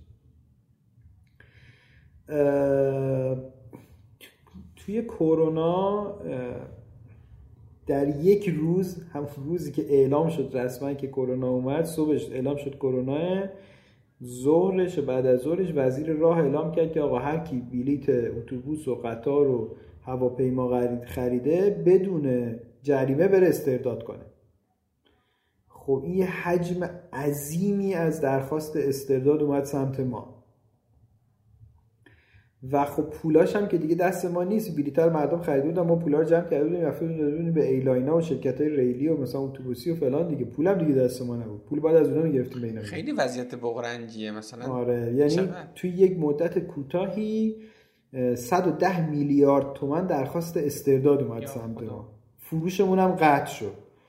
بعد وضعیت جوری بود که ما این استردادا رو می‌خواستیم انجام بدیم هم نمی‌تونستیم. یعنی خیلی مسئله داشت. اولا که یه, بخشش که پولش اصلا دست ما نبود. پولش دست اون شرکت مثلا ریلیه بود شرکت هواپیمایی بود. بعد اونم می‌گفت من ندارم بدم. بعد ما مثلا یکی از شرکت ریلی اعلام کرد من پول ندارم بدم. ما هم تو سایتمون اعلام کردیم آقا این شرکت میگه پول ندارم یه ماه دیگه بیاید آقا ریختن مثلا شیشه های دفتر ما رو آوردن پایین. و دیدیم خود خب نیم چیکار کنیم؟ گفتیم بریم پول جور کنیم وام بگیریم قرض بگیریم فلان کنیم بیام پول مردم بدیم. بعد می‌خواستیم پول بدیم. سیستم بانکی اصلا قابلیت انقدر استرداد و نداشت. چون استرداد تو ایران تو سیستم بانکی خیلی با روش عجیب غریبه با یه سری کارت های مجازی اینا انجام میشه. اصلا امکان انقدر استرداد نه. ما یه روزی حساب کردیم.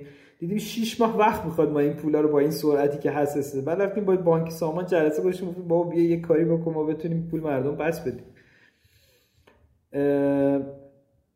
خیلی اوضاع قاراش میشه شد. اونجا دومین بار خب ما مسئله تعدیل رو داشتیم دیگه تو شرکت. علتش اون چیزی که تریگر کرد بالاخره این مسائل مالی بود. ولی خب از اون طرفم بخشایی داشتیم توی سازمان که اونجور بهرهور نبودن. بالاخره ما خیلی سازمان بزرگی شد. وقتی وقتی تو داری توسعه میدی رشد می‌کنی پولم دستته الزاما به بهرهوری فکر نمی‌کنی.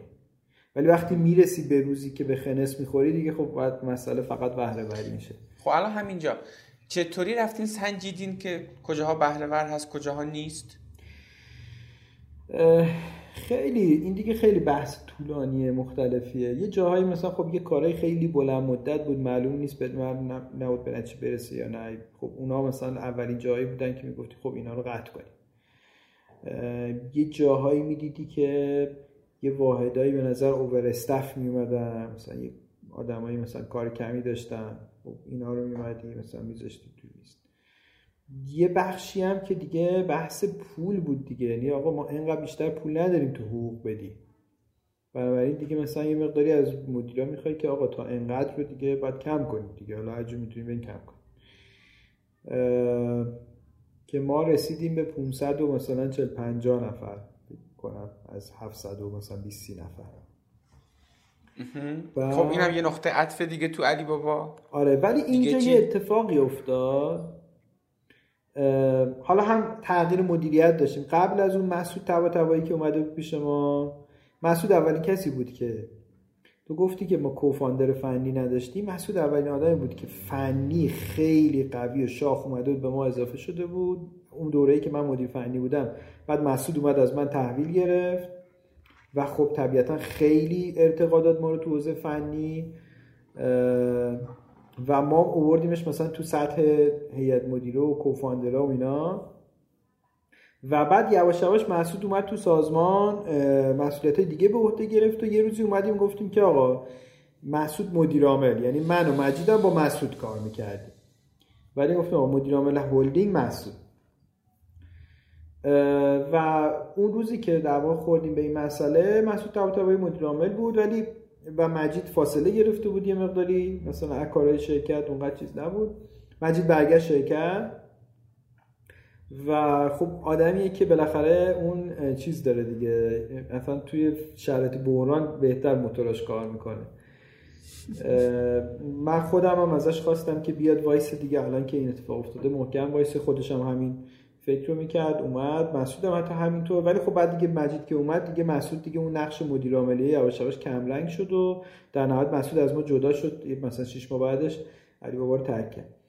و در واقع منم همین اوایل چیز که شد همین اوایل کرونا که شد و مجید اومد منم کشیدم عقب. علتش هم اینجوری بود که خیلی من و مجید تو کار اجرایی با هم هم نظر نیستیم. خیلی اختلاف نظراتمون زیاد خیلی نمی‌تونیم با هم کار کنیم. خیلی سخته برامون.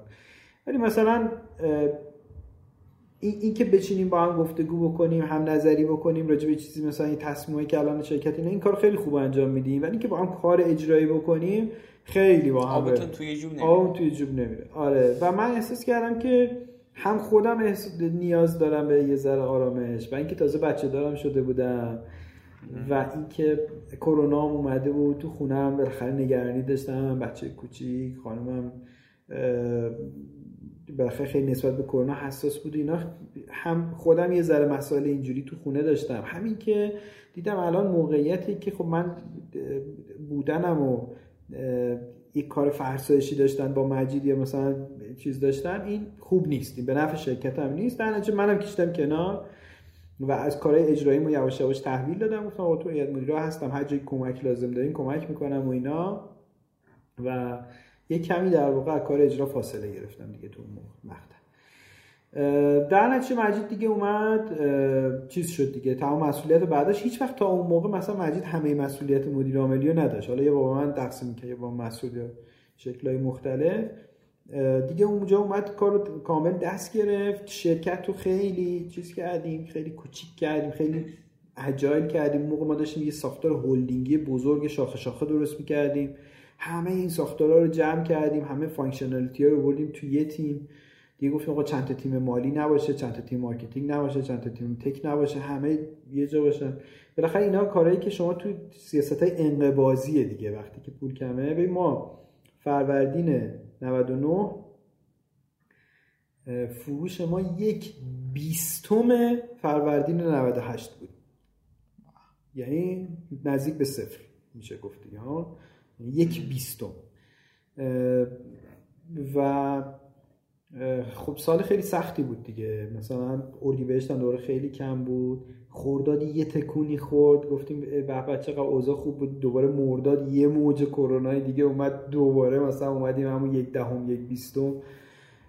بعد اینجا دیگه به داستان به داستان گریه و از بین بردن علی بابا و اینا که فکر نکردید دیگه تو این مرحله یعنی مثلا اینقدر دیگه بالغ شده بود. آره ببینید بازم اون موضوع خود تعدیل اون روز خدافزی کردن با بچه ها اینا اون سختی ها رو داشت.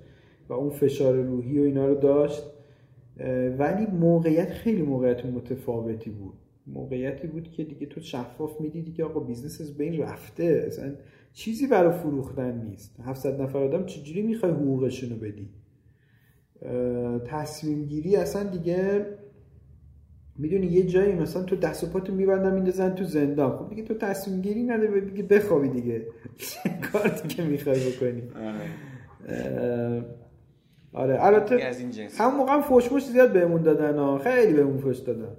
من یه مصاحبه کرده بودم گفتم آقا دولت باید بیاد مثلا این وقتی بخش اقتصادی که از کرونا ضربه خوردن حمایت بکنه. آقا خب فوش کشیدن به ما از کی تو حالا بخش آره، خصوصی از دولت میاد درخواست حمایت کنه.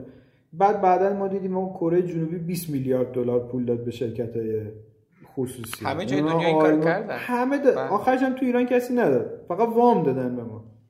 وام هم تازه سودم داشت. وام بدون سودم ندادن وام با سود دادن. یعنی آره تو ایران اینجوری آره. business رو انداختن از ده طرف باد فوش بخوری دیگه. هم از این ور هم از اون ور. آره. هم خلاهای قانونی. حالا اصلا راجع به این حرف نزدیم دیگه. فکر کنم این وسط خیلی چیزا رو چون بخاطر که پیشرو بودین چون من فکر کنم از چی شنیدم؟ مجید شنیدم یه جایی که هی گفتن اینا غیر قانونی و فلان و اینا. همه اینا بوده دیگه. هی می‌رفتیم قانون هم از نو. باید ایجاد بشه آره بابا اصلا جوابای ما رو که یه بار فیلتر کردن دو هفته سایت پایین بود. مثلا اون خودش قصه ایه. داستان داریم. آره. خب ولی چیزه. آره خلاصه این اینو می‌خوام بگم که بعد 99 این اتفاقا که افتاد و این فشار مالی که اومد یه سری زیر ساخت تو شرکت شکل گرفت و یه سری اتفاق جدید افتاد که اصلا تونم بهت بگم که شرکت دوباره متولد شد. تو این فشار. میشه بگی در موردش حرف بزنی؟ ببین مثلا چیز بود. مثلا خب ببین ما مثلا فروشمون زیاد بود و درآمد خوبی داشتیم. خیلی نمی‌رفت مثلا تو مذاکره خیلی با تامین کننده ها نمی‌رفتیم. بعد اونا هم هی داشتن مثلا کمیسیون ما رو کم می‌کردن. روش پرداخت و هی چیز می‌کردن. خب مثلا قبلا دو هفته در پول دستمون بود بعد اومده گفتن آقا نه اصلا نقدی باید هر چی پول مردم گرفتی بیا بده بعد مثلا کرونا که شد دیگه مجبور بودیم دیگه رفتیم شو کردن مثلا بچه ها مذاکره کردن که آقا ما پولتون رو دیرتر میدیم کمیسیون باید به ما بیشتر به دوباره مثلا یه مقداری از اینا رو زنده کردن. یا اینکه مثلا تیم فنی ما توی اون دوره خب یه مقدار بیزینس خوابید دیگه. اینا رفتن یه سری زیرساخت جدید فنی رو بردن بالا که اصلا این زیرساختا برک گشایش بود برکترو بود برای شرکت. تکنولوژی های جدید مثلا یه کارهایی که قبلا یه هفته طول می‌کشید الان یه روزه انجام میشه. یه عالمه کار در واقع فوق انجام شد توی این دوره کرونا و از اون طرف هم خب دفاتر خدمات گردشگری خب خیلیشون تعطیل بودن این دوره. چون اصلا حضوری کسی نمی‌رفت بخره چیز بعد اینا هی سهم فروش آنلاین بیشتر شد. ما سهم ما تو بازار افزایش پیدا کرد. درست از مقداری خیلی نمیفروختیم. ولی سهممون خیلی بیشتر شد. و بنابراین شرکت در واقع رشد خیلی خوبی کرد و خب مثلا تو 1400 هم دیگه مثلا این 6 ماه دوم 1400 به خصوص تو فروش شرکت و توی توسعه هاش خودش نشون داد دیگه. مثلا یهو به 4 به لحاظ عدد تعداد فروش الان توی حالا خصوصا این نیمه دوم 1400 با قبل کرونا که بخوایم مقایسه کنیم به لحاظ تعداد فروش بلیط چون قیمت رو آره. قطعا نمیشه مقایسه کرد. ببین ما آبان و آذر 98 رو دوباره رد کردیم تو تعداد. آره تو تعداد رد کردیم. ولی با در نظر گرفتن اینکه هنوز بازار به اون سطح نرسیده. یعنی یه بخش از این رد کردن به خاطر افزایش سهم ما از مارکت. سهم. آره. الان برابرتونی که چقدر سهم کل حالا فقط قسمت بلیت فروشی آنلاینه؟ تو همه شما با هم همه رقبا با هم. ببین الان که داریم با هم صحبت می‌کنیم علی بابا به تنهایی بالای 50 درصد آنلاین تراوله یعنی اون چی که آنلاین فروخته میشه از تراول از همه چیزهای مختلف. تور و هتل و پرواز و قطار و همه چی اینا همه رو با هم حساب کنی بالای 50 درصدش علی باباست. اگه بخوایم از کل تراول کشور حساب بکنیم از کل گردشگری حساب بکنیم خدمات گردشگری که به ایند یوزر فروخته میشه بذار بگم زیر ده درصد. نه. نه بیشتر از بیشتر از ده درصده. ده درصد کل گردشگری کلی مثلا کلی خدمات هست که هنوز آفلاینه آره آره آره خب زیاده. ولی بازم مثلا تا نزدیک 20 درصد اینا میشه. سهم علی پس خیلی پرت نگفتم پس خیلی جای رشد هنوز هست. بله. عددش تو دنیا چقدر این؟ مثلا عددش توی کشور توسعه یافته چقدر این؟ چند درصدش آنلاین هست؟ نمی‌دونم. الان چون یه عدد update ی نیست تو ذهنم. ولی اگه مثلا تو ایران 40 50 درصده مثلا 30 40 مثلا اینا مثلا خب اونجا بیشتره دیگه. تا 60 70 نام هست بس خیلی هنوز جای کار دارید. یعنی واقعا هنوز انگار مثلا روز اوله. بله. خب آقا خیلی خب در مورد تا امروز علی بابا چیز دیگه هست با من نقطه عطف بخوای بگی؟ بس دیگه ما خیلی صحبت کردیم. بس خب. بگو که به برنامه آینده علی بابا چیه؟ و اینکه قبلش بگو الان تو خودت الان چه سمتی داری تو علی بابا؟ الان داری چیکار می‌کنی؟ و این داستان گفتی چند وقت می‌خوام بیام بشینم خونه الان داری چیکار می‌کنی؟ و اینکه برنامه آینده علی بابا چی؟ ببین من تو هیئت مدیرای حالا گروه علی بابا و شرکت زیر مجموعه هستم. از نظر حقوقی هنوز مدیر عامل شرکت سفرهای علی بابا چون به هر حال اونجا یه جایی که ارتباط با شرکای بیرونی و اینا هستش همچنان اون سمت حقوقی رو دارم ولی همیناست دیگه. یعنی درگیر کار اجرایی با تیم نیستی الان. نه. حالا یه موقعی مثلا بعضی اوقات بچه ها دوست دارم ما بشینیم باشون یه چایی بخوریم میریم باشون یه چایی می‌خوریم و گپ می‌زنیم راجع به کار و مثلا حالت مشورت و اینا ولی دیگه نه درگیر مثلا کار اجرا نیستم. پس الان این سوال ازت بپرسیم که برنامه آینده علی بابا چیه یا نه؟ اصلا بذاریم از کسی آره حتما. خب. ببین گردشگری یه موضوعیه که به خصوص ما تو ایران تو دنیا اینجوری یه ترندی که داریم به سمتش روندی که به سمت شرکت می‌کنیم تو ایران تازه خیلی نوپاه این ترند دنیا توی گردشگری چیه؟ گردشگری داره میره به سمت تجربه. یعنی آدما ما قبلا سفر می‌کردیم که مثلا مردم دوستشان سفر برن ابوالهول رو ببینن یا مثلا تخت جمشید رو ببینن. الان هم اون سفر رو می‌کنن. ولی خیلی بیشتر از اون سفر می‌کنن برای اینکه یه تجربه دیگه ای داشته باشن. یه جور دیگه زندگی کنن. مثلا شیر طبیعی بخورن مثلا تو سیاه چادر بخوابن مثلا فرایند مثلا یه کوچ رو برن تجربه بکنن. یا مثلا حتی با یه نفری که کارش مثلا نجاری چوب تراشیه مثلا یه روز برن کنارش بشینن با چوبا برن. این تجربه هست که ارزش پیدا کرده و آدما دنبالشن. به خصوص با این فضای کرونا و دورکاری و این داستانا این فضا تقویت شده. حالا به این سمت داره حرکت می‌کنه که آدما یاد بگیرن که روش زندگیشونو به صورت یک محصول در بیارن که آدمایی دیگه بتونن برن اونو تجربه بکنن. پس بنابراین ما یه کامیونیتی بزرگی داریم. انگار همه آدمای یک کشور رو در نظر بگیرید. همه آدما حالا دیگه می‌تونن میزبان باشن. همه آدما می‌تونن برن سبک زندگیشون و یه چیزایی از سبک زندگیشون که آدمای دیگه هم بیان ازش استفاده بکنن. حالا این می‌تونه مثلا یه گشت گذار شهری باشه. من برم مثلا شهر تهران رو بهتون نشون بدم. می‌تونه مثلا یه تجربه های ناب روستایی باشه. و اینو اینو داره علی بابا استارت می‌زنه. اینو داره توش وارد میشه. ورودش هم از اون جایی که جاباما داره کار می‌کنه اقامتگاه های محلی این اقامتگاه ها میشن یه پایگاهی که میشه توشون تجربه ها رو یواشاش ارائه داد.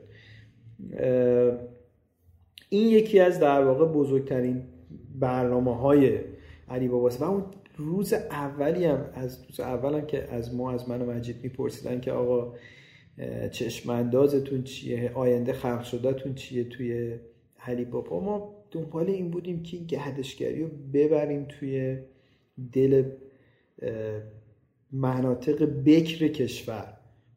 چون به نظر ما ایران خیلی ارزه به من بسیار سفر میرم حالا جالب مجیدم همینطور. هم دوتا ما خیلی سفر میریم. می‌رفتیم و میریم و همینجوری هم ادامه داره. و بیشترم تو ایران. به خاطر اینکه لامصب تموم نمیشه. یعنی انقدر خوبه و هر دفعه انقدر تو تجربه های ناب و جدید داری این تموم نمیشه. و این یه پتانسیل خیلی بزرگه. پتانسیلی که می‌تونه اقتصاد کشور رو تکون بده. و این, این چیزی که علی بابا خیلی جدی داره روش کار می‌کنه. بسیار عالی بسیار عالی. خیلی هم خوب. منم خیلی خوشبینم. و این حرفو که قرار به آدم ها تجربه برای آدم ها ایجاد کنه رو چند سال من در از مجید میشنوم و خیلی و این چقدر می‌تونه کمک کننده باشه برای مناطق دوردست ایران و چقدر اتفاقای باحال می‌تونه رقم بزنه. خب آقا عالی. داستان علی بابا رو پروندهش میبندیم. بریم سراغ این که خب نیما الان کار اجرایی نداره تو علی بابا. پس چی کار می‌کنه؟ روزشو چطور میگذرونه؟ اصلا الان داری چی کار می‌کنی؟ آره اینو بگم این کار اجرایی تو علی بابا ندارم لامصب اسمش بد در رفته. من حداقل سه روز در رفتم درگیرشم. کم. کم یعنی... آره ولی خب یعنی که بالاخره یک بخشی آره. از وقتت خالی شده از کارهای علی بابا آره آره آره. آره خب ببین از همون موقع اول 99 که من این تصمیم گرفتم که دیگه کار اجرایی رو کم بکنم تو علی بابا بهش فکر کردم که چیکار می‌خوام بکنم. و شروع کردم یه چیزی بر خودم نوشتم و گفتم که آقا من می‌خوام چیز بشم. کوچ در واقع مدیران ارشد بشم. اگزیکتیو کوچ. از کجا اومد؟ این از یه نیاز اومد. من اون دوره که خیلی کار اجرایی می‌کردم و خیلی به فشار میومد در به در دنبال این بودم با یه آدمی بشینم صحبت بکنم یه راهنمایی کنم. چیکار کنم؟ مثلا با این همه تصمیم گیری در روز چیکار کنم؟ با این همه به هم ریختگی با این همه فشار با این همه استرس. و واقعا مثلا یه دوره سال 95 96 اینا خیلی گشتم دنبالش. و واقعا پیدا نکردم. یعنی آدمی پیدا نکردم که بتونم بشینم باش حرف بزنم حرفام بفهمه و مثلا نمی‌دونم یه چیزی بهم بگه که کمکم بکنه. گفتم این این این خوبه این این کار من هستن. حالا که من این همه تجربه کردم از 16 سالگی دارم کار می‌کنم تا حالا. از اون یخچالی که فروختم رفتم بازار رضا تا بعدش. آره و بالاخره بیزینس بزرگ و کوچیک و دولتی و همه اینا رو دیدم. الان وقتشه که برم این تجربه رو بدم بچه که دارن کار می‌کنن. خودم هم که دیگه حوصله کار کردن ندارم دیگه. دستاشم ندارم. بگم یه ذره من حرف بزنم بقیه کار کنم اینو شروع کردم و یه چیز بخواهم نوشتم و بعد فکر کردم که خب چجوری خودم معرفی بکنم چیکار بکنم؟ فکر کردم یه پادکست در بیارم. و مثلا یه چیز چیزا رو لیست کردم گفتم با اینا صحبت بکنم مثلا خودم معرفی کنم. اینا بعد مثلا فکر می‌کردم که خب مثلا ببین من مثلا که اینقدر آدم خفنی من مثلا بیام بگم آقا من اومدم مشاور و کوچینگ بدن دیگه میریزن سرم. اصلا یواش بگم که زیاد نیان آقا ما رفتیم به هر کی گفتیم اصلا تحویل نگرفت. یعنی اصلا قاز میچروندیم. چیز دیگه خیلی چیز بود. تو ذوقم خود که اصلا چیه این قضیه؟ چرا شروع نمیشه؟ من کار می‌کنم.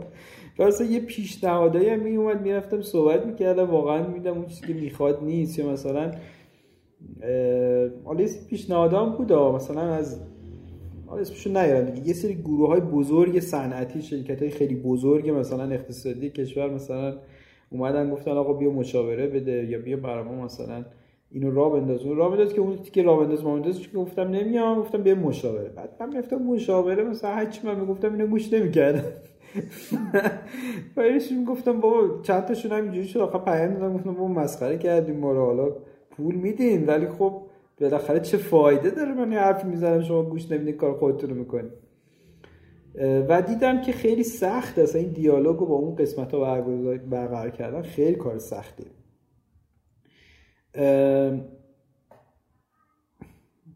حالا این این وسط یا همون از شاید از همون اوایلی که این فکر رو کردم موازی هم داشتم فکر می‌کردم که خب یه coach خوب چطوریه؟ یعنی من باید چی کار بکنم که coach درست بشم؟ پس گشتم و این ور اون ور Coaching Ways رو پیدا کردم که تازه هم تو ایران اومده بود. سومین دوره بود که داشت به اصطلاح چی میگم فراگیر می‌گرفت برای آموزش coaching و دیدم یک مثلا certificate بین المللی هم داره. خلاصه رفتم اونجا ثبت نام کردم و رفتم کلاس کوچینگ که خیلی هم دوره چیزیه. یعنی شما مثلا هر ماه سه روز میرین کلاس سه روز صبح تا شب. و این مثلا کلا در طول یه سال مثلا ما 22 سه روز مثلا کلاس رفتیم و دوره گذروندیم و اینا. اولین مشتری که خودت خیلی حال کردی و بعد مثلا چطور گرفتی؟ آره ببین این کوچینگ ویزو که رفتیم تازه ما فهمیدیم کوچینگ چیه. یعنی اون چیزی که ما بهش می‌گفتیم کوچینگ کلا یه چیز دیگه است این یه چیز دیگه است. اصلا اشتباه. بود فرایندش اینجوری بود که این چند تا ماژول آموزشی باید طی کنیم. فکر کنم مثلا ماژول چهارمش که طی می‌کردیم اجازه داشتیم که بریم خودمون به عنوان کوچ مثلا آموزش دیده معرفی بکنیم. دیگه من همون یه اون روزی که در واقع این اتفاق افتاده می‌تونستم معرفی کنم یه توییتی کردم. یه ذرم چیز بود؟ رندانه بود. یعنی حالا مستقیمم نرفتم بگم آقا من کوچ می‌کنم بیاین. گفتم آقا من کار کوچینگ رو شروع کردم. انقدر از وقتم هم گذاشتم برای مثلا جاهای انجیو ها و اینا رایگان. حالا مثلا اگه کسی می‌شناسی معرفی کنین که دیگه اون توییتو کردم. یه دم اومدن گفتن آقا ما کوچ می‌خوایم. مثلا چند نفری با هم شروع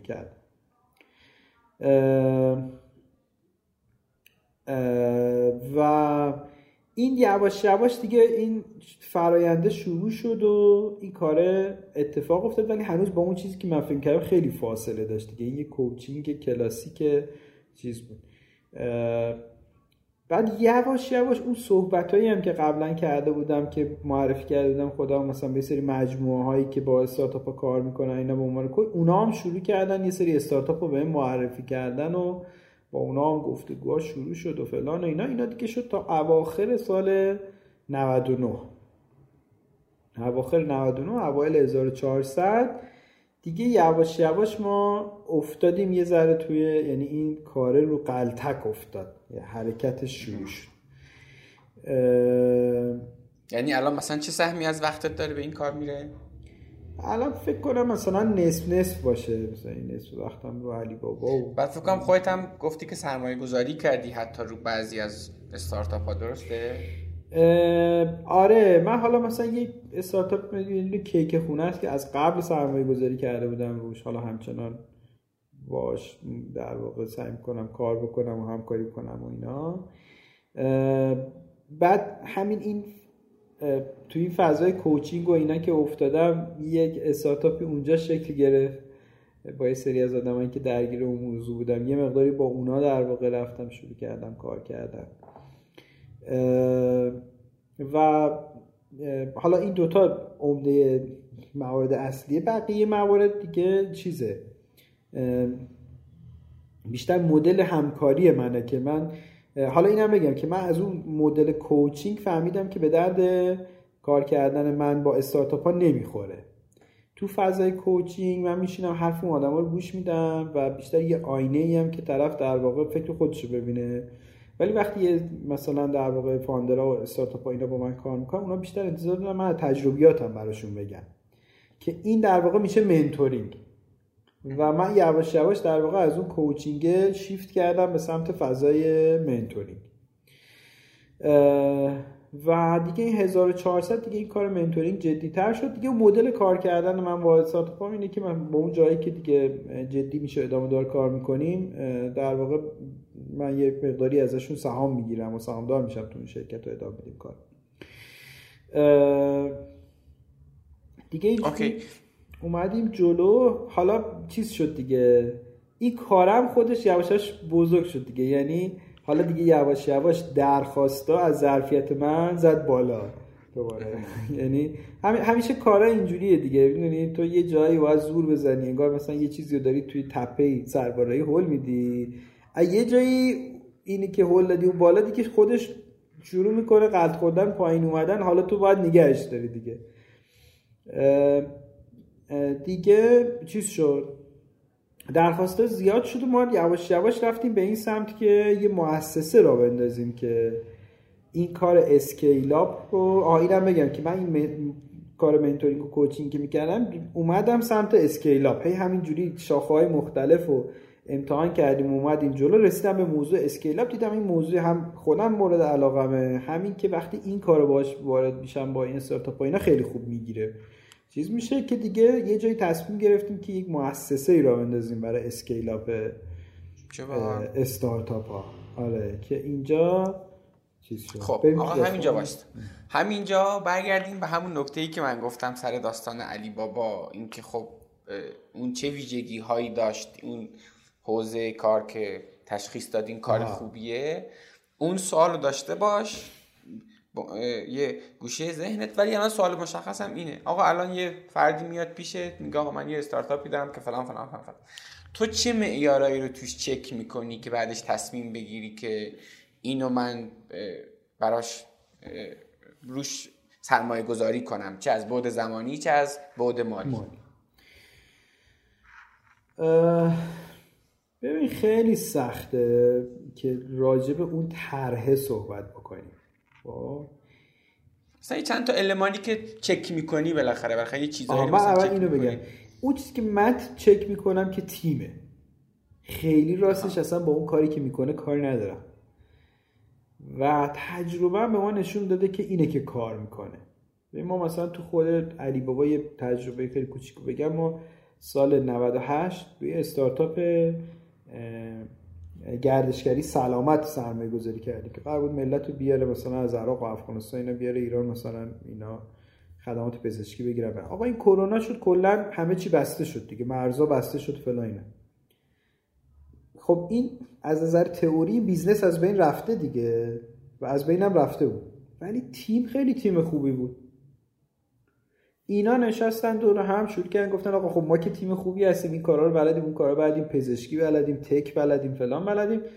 اومدن یکی دوتا کار دیگر رو شروع کردن. بعد از تو دل کار اینا یه استارتاپ جدیدی به اسم دکتر نکست متولد شد. حالا اسمش الان ریبرند کرده شده بسینا که الان یکی از بزرگترین در واقع می‌تونم بگم بزرگترین پلتفرم خصوصی تو حوزه پزشکی تو کشور. این بحث. تیم خوب بود. اگه دیدیم اون بازار جواب نمیده سری اصلا بازار رو عوض کرد. آره آره. بعد حالا همین تیم همون اون کار گردشگری سلامت بود که خوابیده بود. همون هم الان دوباره شروع شده دارن انجام میدن چه خوب. خب؟ خب تو این خب تو این تیم دنبال چی میگردی؟ تو تیم اه... دنبال برق چشمای اون آدم میگردی وقتی حرف می‌زنه. آره مؤلفه های زیادی که باید اینا رو بگیم. یکی اینکه این تیم چقدر business می‌فهمه. چقدر عدد رقم حالیش میشه. چقدر کار کردن پول در آوردن می‌فهمه. این تیم چقدر passion داره چقدر علاقه داره چقدر هیجان داره که کار کنه چقدر پشت کار داره. این تیم آدمایی که تشکیل میدن این تیمو چقدر اهل گفتگو هن. چقدر با همدیگه دیالوگ دارن چقدر همدیگه تکمیل می‌کنن چه از نظر مهارتی چه از نظر شخصیتی. اه... چیزای اینجوریه یه مجموعه ایناست.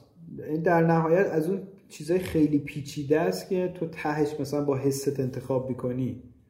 می‌دونی؟ همین می‌خواستم. بگم. یعنی تهش شاید خیلی مثلا نتونی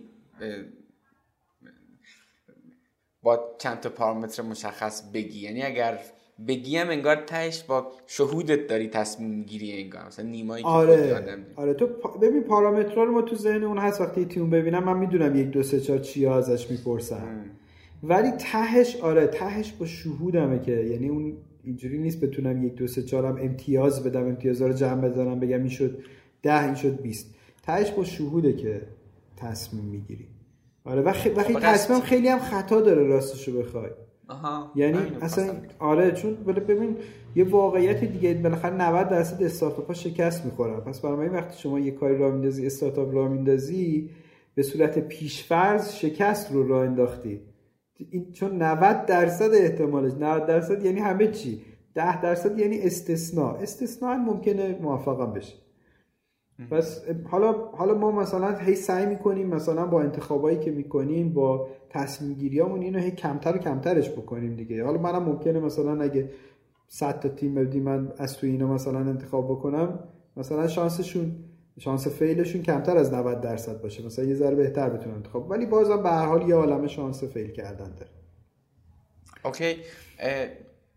در مورد این biz- کار mentorship scale up استارتاپ ها من سوالم پرسیدم. چیز دیگه است که خودت بخوای بگی و این تیکه اضافه کنی؟ مثلا خواسته این تیکه رو که برای تیم که تش... برای business که تشخیص بدی که روشون سرمایه گذاری کنی گفتی مثلا یکش تیمه چیزی دیگه هست که مثلا می‌خوای بگی اینجا؟ ببین راجب business و انتخاب کسب و کار یه نکته چیز کلی وجود داره. اونم اینه که ببین بالاخره ما یه کشوری هستیم تو این حوزه نسبت به کشورهای پیشروی مثل چین و آمریکا و اروپا و فلان و اینا عقبی چند سال فاصله داریم.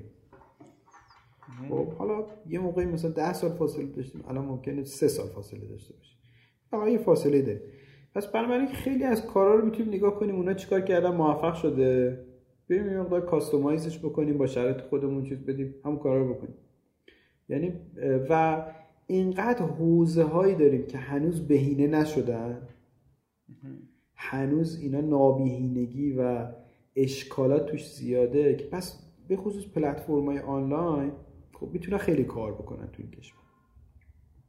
پس یعنی میگی جا برای کار خیلی زیاده. خیلی زیاده و به خصوص که نگاه کن ما کشوری هستیم با مرزهای بسته. یعنی دو طرفه تحریمیم. هم ما به بیرون تحریمیم هم بیرون به داخل تحریم. همه جا تحریم.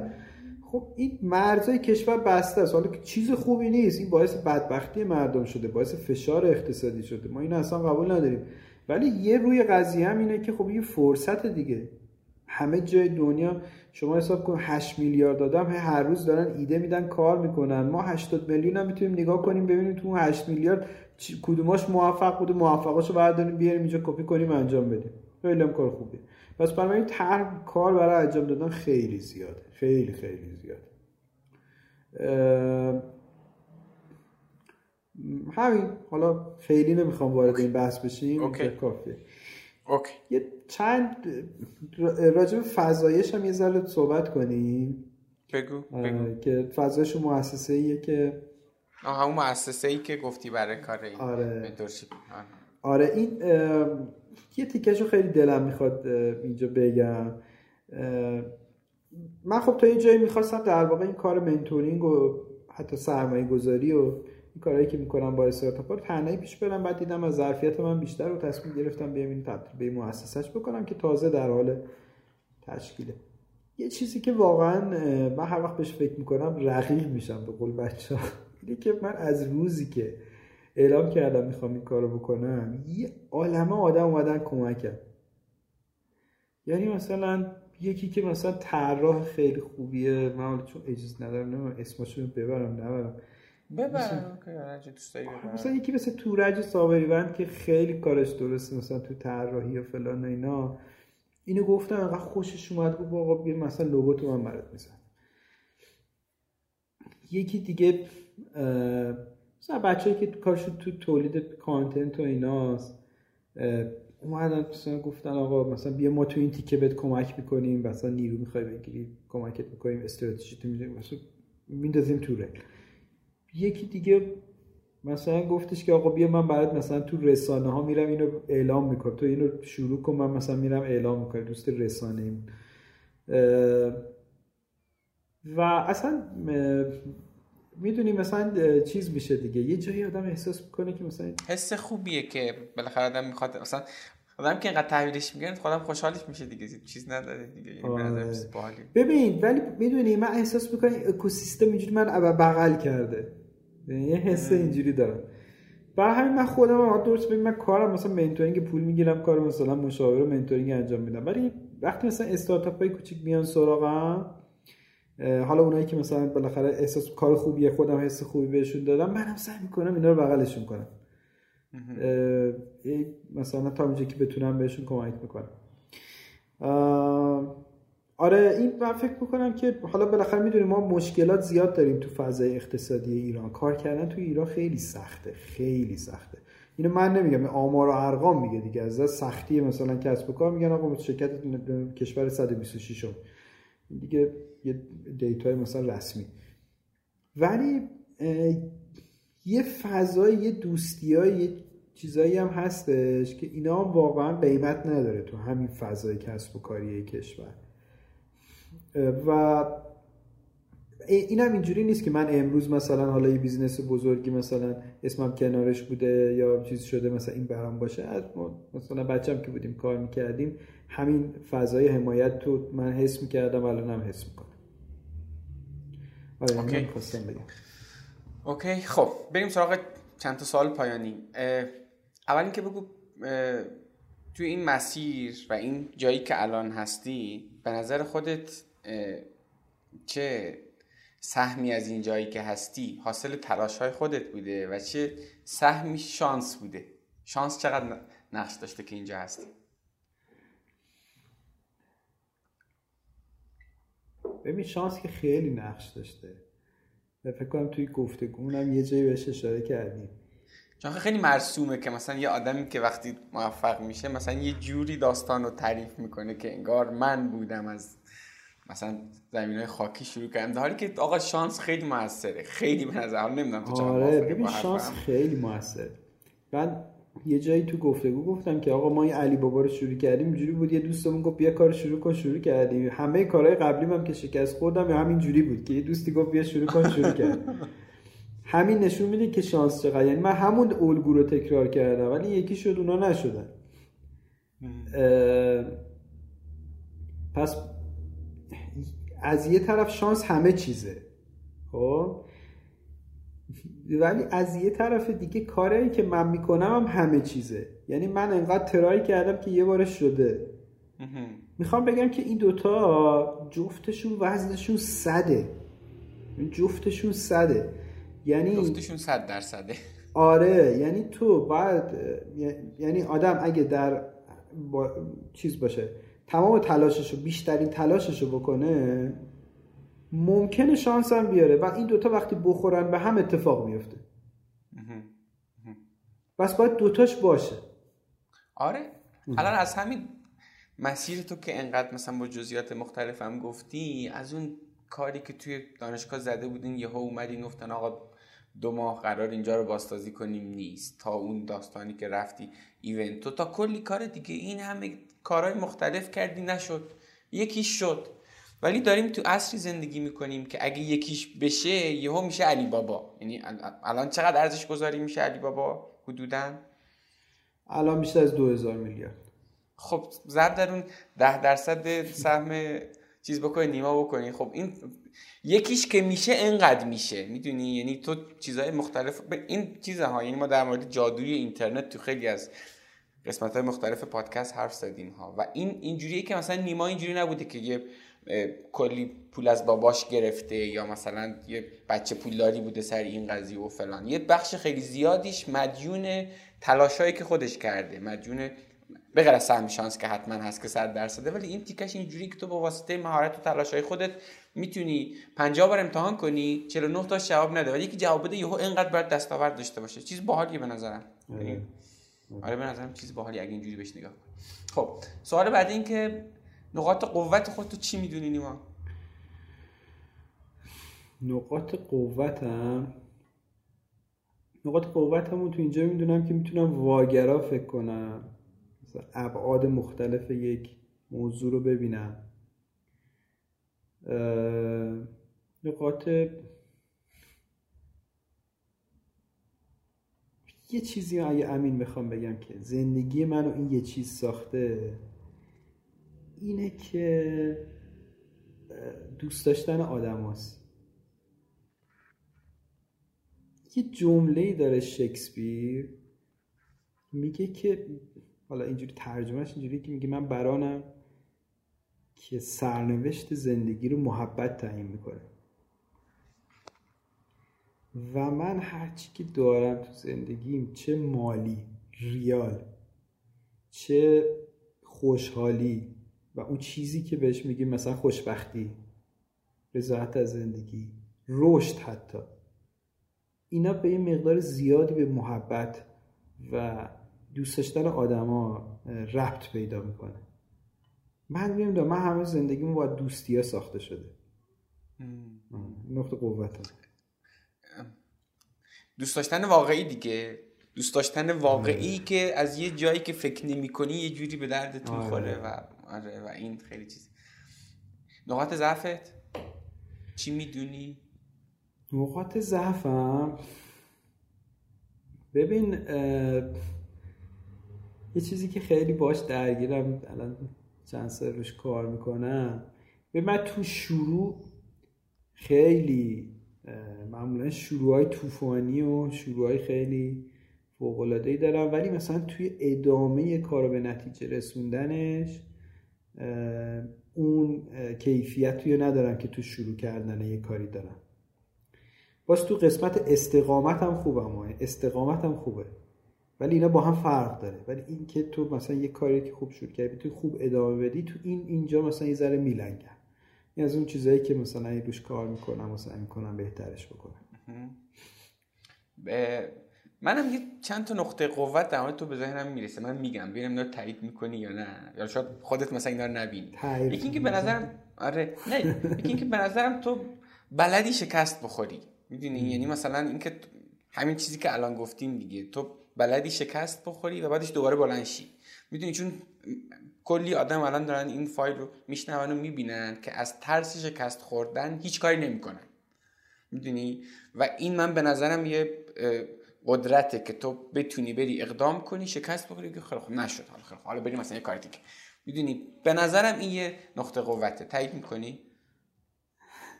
آره خب. یه چیز دیگه ای که من من یه چیز معترضه ولی روش یه جمله معترضه دارم. بگو. این موضوعی که تو میگی به یه مقداری از خریت نیاز داره. ببین ما که هیچ برای شکست خوردن زندگی نمی کنیم که شکست می‌خوری مجبوری پاشی. پس بنابراین یه ذره خریت لازمه که کارا رو شروع کنی آره. ببین نظر نتیجه بده حالا هر اسم آره. آره. هر اسمی روش بذاریم تش. من فکر می‌کنم که اگر اینجوری نگاه کنیم که تو واقعا باید پنجاه بار ترای بکنی که یکیش بعدا جواب بده. بنابراین شکست خوردن بخشی از مسیره. یعنی بله. این به نظرم اتفاقا یه چیز باحالی. خیلی خب چیز بعدی که به نظر من دیدمش. ببین من یه پستی نوشته بودی در مورد اینکه من با یه ماشین ال 90 می اومدم تو محل کارم. آدم یه جوری به هم نگاه می‌کردن. بعد یه ماشین گرونتری خریدم یه جوری دیگه نگاه می‌کردم. به نظر اول داستانشو بگو بعد من بگم چرا اینجا یه دونه نقطه قوت هست. این بود که می‌گفتی من یه جایی مثلا کلاس می‌رفتم و یه دو جام بودش که برای کار مثلا مرتب توش رفت آمد داشتم و اینا. با تو با 90 که می‌رفتم هر وقت می‌رسیدم به پارکینگ اینا اینو گفتن جا پره. اصلا جا نیست. ببین دو تا اونجا اضافه گذاشتیم. بعد آقا حالا یه اتفاقاتی افتاد. ما شدیم ماشین رو عوض کنیم. 90 مال شرکت بود. که ماشین پس دادم و اینا. یه ماشین حالا یه ذره بهتر خارجی تر گرفتم ما هر وقت می‌رسیم به این پارکینگ ها اینا جا دارن. یعنی از یه بار نشده که جا نداشته باشن. بعد حتی جام ندارن یه مهندس مثلا این سویچ رو بذار اونجا ردیفش می‌کنم. حالا دیگه این داستانش این بود. بعد یه چیزی در ادامه بر خودت گفته بودی. گفتی این چیزی که هست که من حواسم باشه که چی اونو بگو. آره ببین وقتی این اتفاق میفته ببین من اینجوری شد من این دفعه اول که این اتفاق میافتاد که می‌رفتم جا بود و اینا اولش که مثلا خیلی خوشحال می‌شدم یه دمش گرم مثلا. چه عجب ما اومدیم اینجا جا بود. بعد مثلا دفعه سوم چهارم اینجوری بودم که ای اینا مثل که منو میشنا یعنی مثلا میش مثلا سلام علیک می‌کنن. مثلا فکر کردم ای این خب ماشینه است. وقتی این ماشینه خب مثلا ال 90 این ماشین معمول هم دارن دیگه. این ماشین زر فرق داره انگار مثلا من می‌شناسم. این یه ذره مثلا می‌دونی؟ بعد از یه مدت نگاه کردم به خودم دیدم اینجوری دارم میرم. خب؟ و این داره یه غروری به من میده. این داره یه چیزی به من داره می‌دونی؟ داره اون زیر کار می‌کنه که اینا هر دفعه من میرم در واز می‌کنن برام یه چیزی من رو گرفته. و یه لحظه تلنگری بود که ببین اینا مال ماشینه ها. اینا تو نیستی یا اینا ماشینه رو تحویل گرفتن. تو که همه آدم قبلیه ای اون تو بودی این تو بودی نه ثروتت فرق کرده نه آدم بهتری شدی هیچی نشدی. فقط ماشینت فرق کرده. من از این چی می‌خوام بکشم بیرون سر داستان نقطه قوت؟ اینکه این آدمی که اینجوری می‌تونه آگاهانه خودش رو از اون دستاورد مادی خودش جدا کنه توی این مسیرم ما حرف زدیم.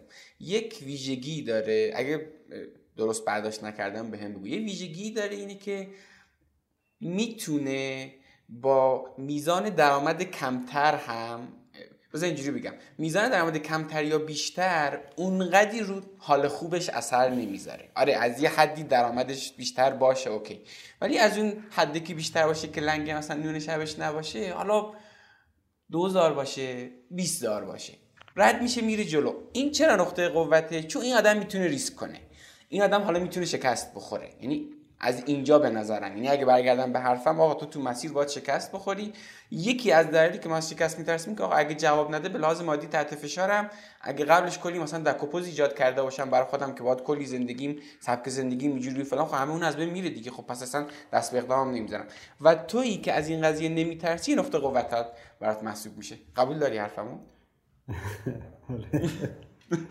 خیلی آره. اگه بخوای می‌تونی یه ساعت هم راجبش تو حرف بزنم قصه تعریف کنم.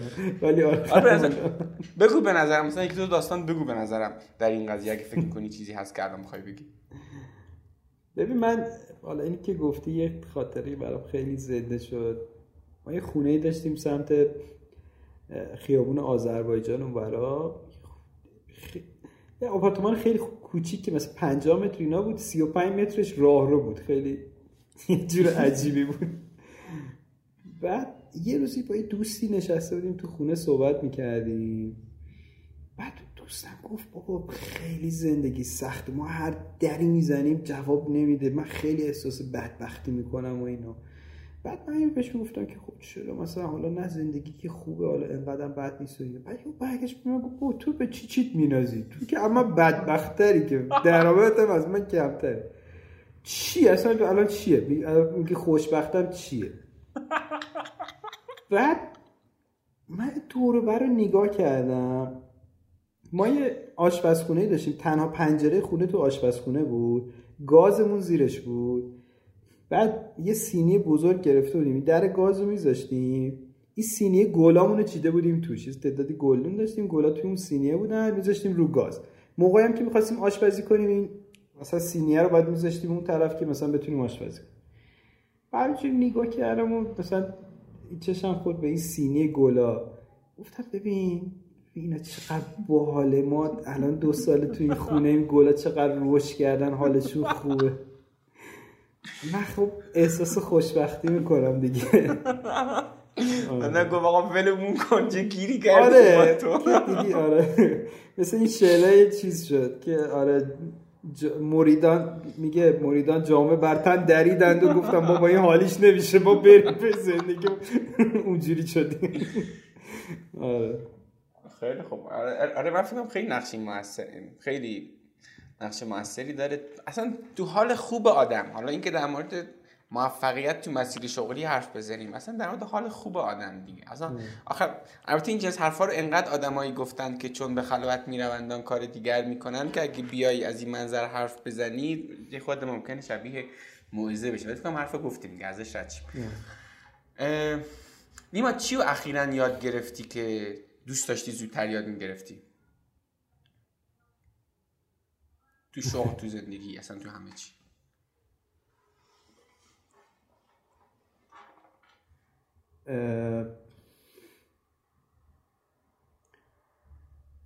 سوال سختی. ببین اصلا یه چیزی اومده تو ذهنم. هی می‌خوام اونو نگم یه چیز دیگر رو بگم. اصلا نمی‌ذاره. اینجوریه که فقط باید منو بگین. ببین مفهوم اقدام کردن؟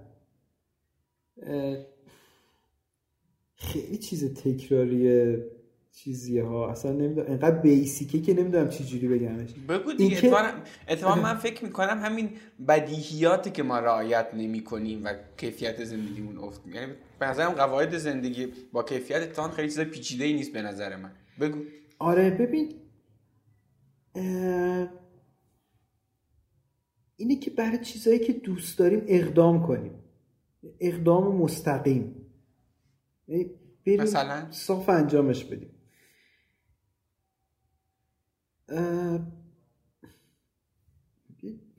یه موردی مثلا من تو رابطه خودم با سعیده پیش اومد. اینو می‌تونم بگم بس بدم. که یه چیزی مثلا چند سال بین ما پیش میومد یه مثلا اختلاف نظری داشتیم سوء تفاهم بینمون بود که هی راجوش حرف می‌زدیم حل نمی‌شد. بعد من حالا توی جلسه در واقع با تراپیستم و اینا صحبت کردم گفت خب یه بار یه اقدامی بکن. برو کارا انجام بده. و گفتم آقا من این کاری که مثلا فایده می‌گیره قبول ندارم. خب باشه که برامون انجام بده. بعد من رفتم اینو انجام دادم. و این موضوع برای همیشه از بین ما رفت. مثلا محو شد. خب؟ بعد اینو توی نگاه بزرگتر اینجوری دیدم که ببین یه سری چیزا هستش که ما هی راجبش نشستیم حرف می‌زنیم. یه بار نمیریم انجامش بدیم. و وقتی انجامش میدی اصلا دیگه یه دنیای دیگه ای میشه. مفهومش یه ذره برای خودم درونیه برام خیلی برام سخت توضیح دادنش. نمی‌دونم تونستم بگم یا خوب. خوب بود خوب بود. مرسی. یه چیزی نوشته بودی توی LinkedIn ت که هدف خودش وسیله است. اینو خودت باز می‌کنی برامون. همین یعنی سه ساعت دیگه طول می‌کشه پادکستت بیخیال شو اون خیلی بحث طولانیه. ببین نمی‌تونی مثلا تو خب ولش کن. باش ازش رد میشی بیا این سوالو بگو. می‌خوای نمی‌دونم اگه فکر آخه من احساس می‌کنم تو خیلی از تایمت زدی بالا. نه من okay ام ها. ببین من هر جایی که احساس کنم time م زدم بالا من خودم میگم. اگه تو اگه احیانا محدودیت وقتی داری بگو ها. من okay ام بگو داریم حرف می‌زنیم دیگه. خب بس بیا اینم بگی. بگو. ببین من توی تجربه کار کوچینگ و کار منتورینگ هم با پدیده برخورد کردم. و دیدم که آدما نمی‌تونن برای خودشون یه هدف بذارن. یا اینکه به شکلهای مختلف. مثلا بعضیا هستن بین چند تا هدف هی مرددن. بعضیا هستن که هی هدف رو بزرگتر و بزرگتر می‌کنن. مثلا اگه مثلا به این قانع نیستن بگن آقا من هدفم اینه که مثلا وضع اقتصادیم خرابه مثلا درآمدمو دو برابر کنم. یا به این قانع نیستن بگن که آقا من هدفم اینه که مثلا ماهانه به یه نفر آدم نیازمند کمک کنم تو این مملکت. وقتی میگه یه هدف بذار میگه آقا من می‌خوام فقر رو از جهان ریشه کن کنم. مثلا زیر جهانم راضی نیست. مثلا تازه اینم مثلا جهان کره مریخ هم داده تازه بهمون آره اگه کره مریخ هم فقیر داشته باشه اونم می‌خواد مثلا ریشه کن کنه. یا انقدر بزرگ می‌ذارن که اصلا نمی‌تونن کاهش بکنن یا انقدر متنوع تو تو چهار پنج تا هدف مختلف مثلا گیر افتادن. و هی دنبال یه چیز خاص میگردن. دنبال یه چیزی میگردن که مثلا وقتی راجبش فکر می‌کنی مثلا بدنت مورمور بشه. و من فکر می‌کنم یه بخشی از اینم از تبلیغات زرد اینستاگرامی و این اونورم اومده که اوه هدف زندگی اینه که تو شبا خوابش رو می‌بینی و باید بری دنبالش و وقتی بهش فکر می‌کنی تمام سلولای بدنت فلان میشه. نه اصلا چیزا نیست. هدف هیچ چیز خاصی نیست راستش به نظر من. یعنی یه ابزار فکریه فقط.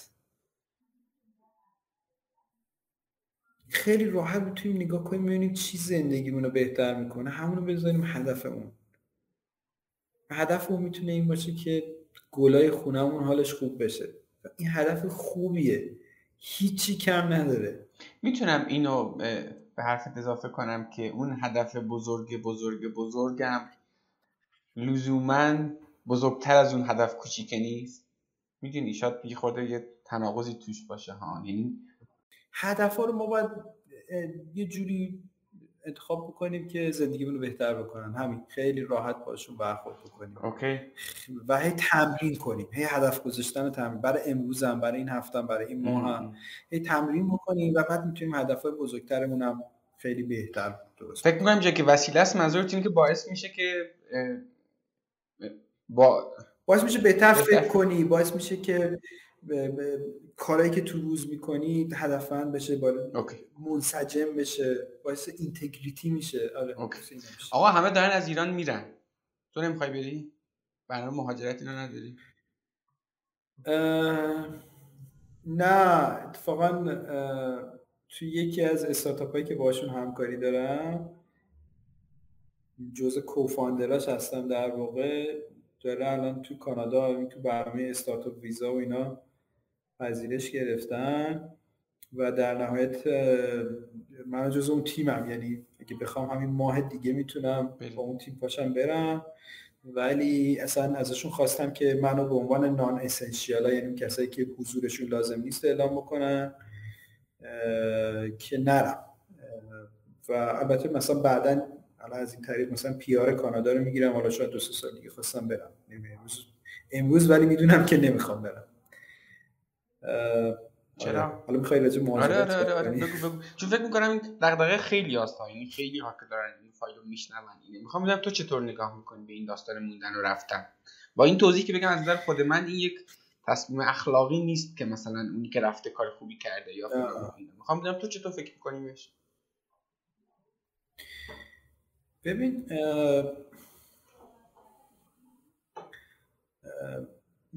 تصمیم خیلی تصمیم شخصیه. اولا که این پدیده مهاجرت خیلی پدیده خوبیه. آقای یوال حرری یه حرف قشنگی می‌زنه میگه قبلا مردم با دستشون رأی می‌دادن الان با پاهاشون رأی میدن. یعنی چجوری با پاهاشون رأی میدن؟ از اون جایی که به نظرشون جای مناسبی برای زندگی نیست پا میشن میرن جایی که به نظرشون جای مناسبی برای زندگی. خب وقتی که رأیامون کسی نمیشماره هرچی هرچی کسی میره آره و کشوری مثل ما که هیچ مهاجری نمیاد. چرا؟ مثلا از افغانستان میاد به ایران ولی از جای دیگه نمیاد. ولی همه یا تعداد زیادی می‌خوان برن. خب این تکلیفش تو این رأی گیری معلوم بنابراین پدیده خوبیه. اما بخوام راجع خودم صحبت بکنم. ببین من ببینم تو مهاجرت بر من اینجوری که چی به دست میارم و چی از دست میدم. چیزی که به دست میارم ممکنه مثلا یه چیزایی باشه از جنس مثلا امنیت. از جنس امنیت حالا امنیت روانی امنیت اقتصادی یه چیزایی که ما اینجا مشکلات داریم توش. تو خیابون میری مثلا دیگه یکی مثلا به لباس مثلا خانوادت گیر نمیده. مثلا. ولی اینجا چیزی که من نگه میداره اون نتورکه. اون همون اون شبکه دوستیه که راجبش صحبت کردیم. و این فقط شبکه مثلا دوستام هم نیست. یه اتفاقی افتاد چند وقت پیش برای هم فضایش که صحبت کردیم. من دامین فضایش داتای آ رو می‌خواستم اون روز که اسم انتخاب می‌کردیم بچه گفتم این دامینش آزاده یا نه. من دیدم فضایش داتای آ رو یه نفر گرفته. بعد رفتم تو هویزش نگاه کردم اسمش و فلان و آدرسش اینا رو دیدم و نمیشناختم بند خدا رو. ولی به بچه ها گفتم که اوکیه می‌گیریم. گفتن آقا مگه مثلا نمیگی که دامینش گرفته؟ گفتم چرا؟ ولی من یه نگاه کردم آدم حسابیه.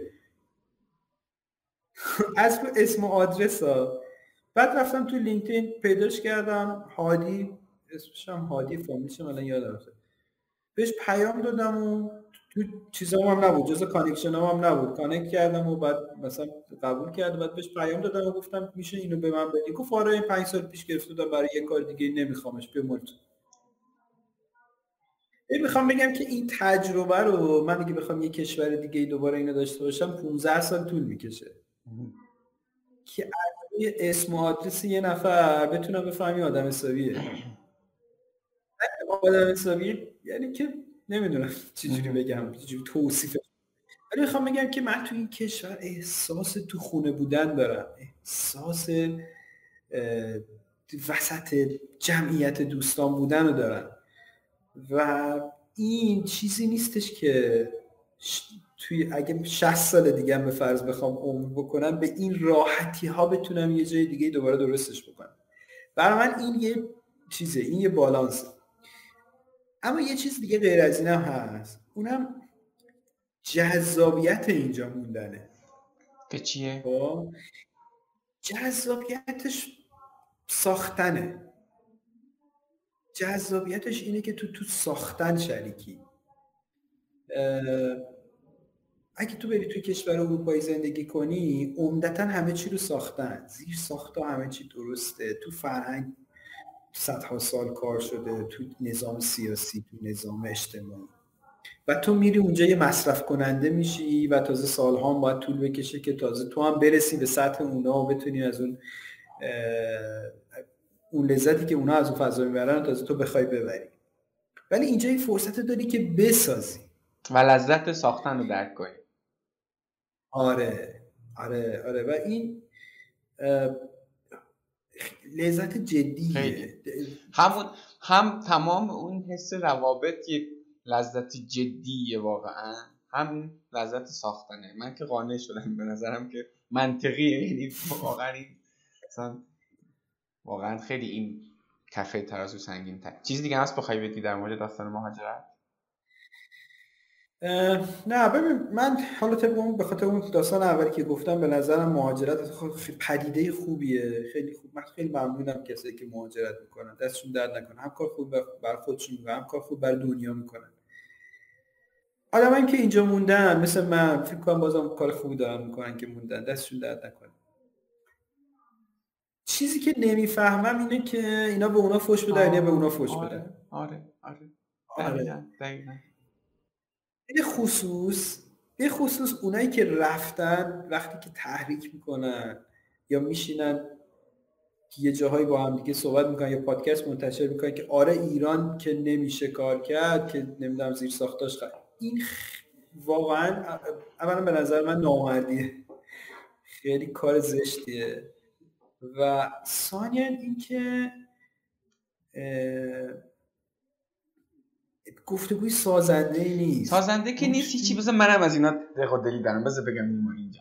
بعد طرف مثلا میره رو منبر خیلی با قاطعیت میگه آی بیاید من راهو پیدا کردم. همه باید مهاجرت کنیم. تو اون خراب شده هیچ کاری دیگه نمیشه کرد. آفرین آدم باهوش که راهو پیدا کردی. 80 میلیون آدم رو از اینجا ببریم یه جای دیگه.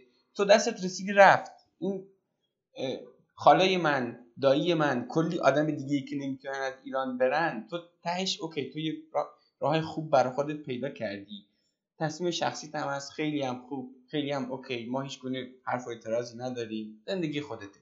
ولی اینکه میای یه دونه نسخه میپیچی که هر آدم عاقلی باید بره اینو من نمی‌فهمم واقعا. آقا یه عده آره. و ببین این یه چیزی توشه. یه رکتی توشه. یه دکونی توشه. یه دروغی توشه. تو بعضی از این گفتگوها. اونم اینه که یه آدمی که اینجا موفق نبوده موفق نبودنش رو میندازه گردن اینکه آ سیستم خرابه این خرابه اون خرابه اون خرابه. در نتیجه مرده شروعش ببرم من پا میشم میرم. خب تو شکست خوردی توی یه کاری دیگه. حالا اوکی برو یه جای دیگه شاید تونستی موفق باشی اشکال نداره.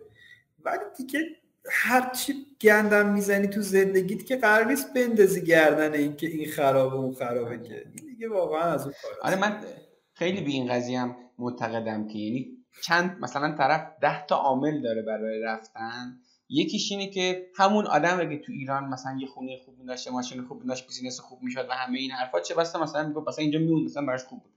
چند تا مثلا عامل اینجوری هم هست. شد تقصیر خودش هم نبود شرایط اجتماع بعد بوده مثلا و نشد. اون لحظه ای که داره میره مثلا نمیگه آقا شرایط من تو ایران به لازم مالی خوب نبود رفتم اونجا که بهتر بشه. که اگه اینو بگی هیچ نقدی بهش نداریم. واقعا تصمیم منطقی که اینو بگی. اما اون لحظه و اگه بیاد اینو بگه خب زشته مثلا بیاد اینو بگه دیگه. میگه نه اصلا اونجا نمیشه. من چون اصلا آره آره خودش خوب جیره میده سر این خب توی این وضعیت امروز ایران اخبار نامید کننده زیاده.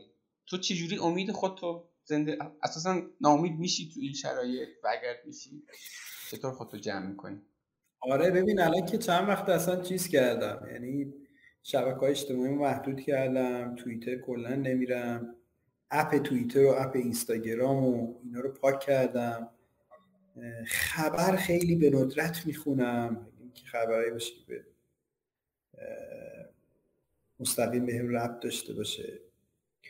تمرکز می‌کنم رو کارهایی که می‌تونم انجام بدم. و تمرکز می‌کنم رو خودم.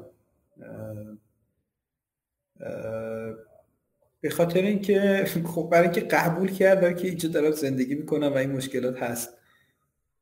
تنها کاری که می‌تونم بکنم اینه که یه چیزی رو یه ذره بهتر بکنم. و تمرکزم تا وقتی که روینه بعد ببین اصلا چیزی میگم همین روزایی که شلوغم و اینا که عمده سالم هست اصلا نمی‌فهمم یعنی اصلا وقت نمی‌کنه برم خبر بخونم.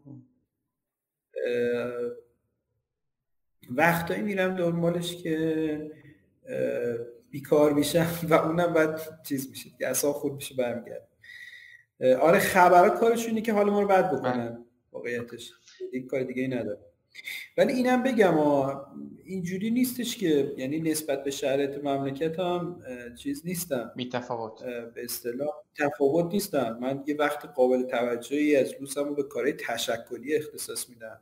یه تشکلی رو ما چند وقت پیش تو اتاق بازرگانی رو انداختیم در واقع استارتاپ و شرکت های بزرگ حوزه کامرس اونجا جمع کردیم که من در واقع رئیس اون انجمنم هستم الان سه ساله.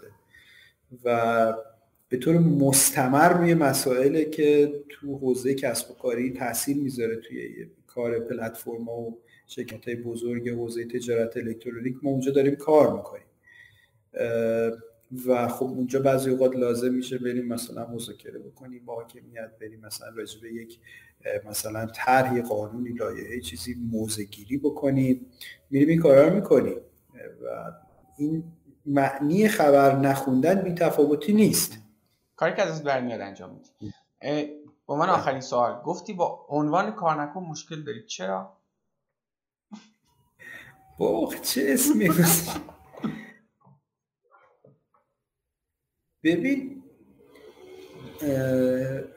برای اینکه به من یه چیز اینجوری شنیدم چند تا اپیزودم که گوش کردم. حالا من شاید اشتباه شنیدم. اینجوری شنیدم که این اسم کار نکن از میاد یه آدمایی اصلا کارشون اینجوریه که مثلا از جمله که کارشون رو زندگی. می‌کنن یا تو کار بهشون خوش می‌گذارن من خیلی قبول ندارم. کار کاره. یعنی من فکر می‌کنم کار من سالها تو زندگیم کارهایی که دوست داشتم انجام دادم. تو مقاطع مختلف. حتی کاری که دوست ند دوست داری عشق زندگیت بازم سخته. یعنی آقا من موافقم با. اگه کسی این برداشت رو کرده من همینجا بگم. آقا کار نکن منظورش این نیست که حتی اون کاری که عاشقشم هستی قرار همش بهت خوش بگذره.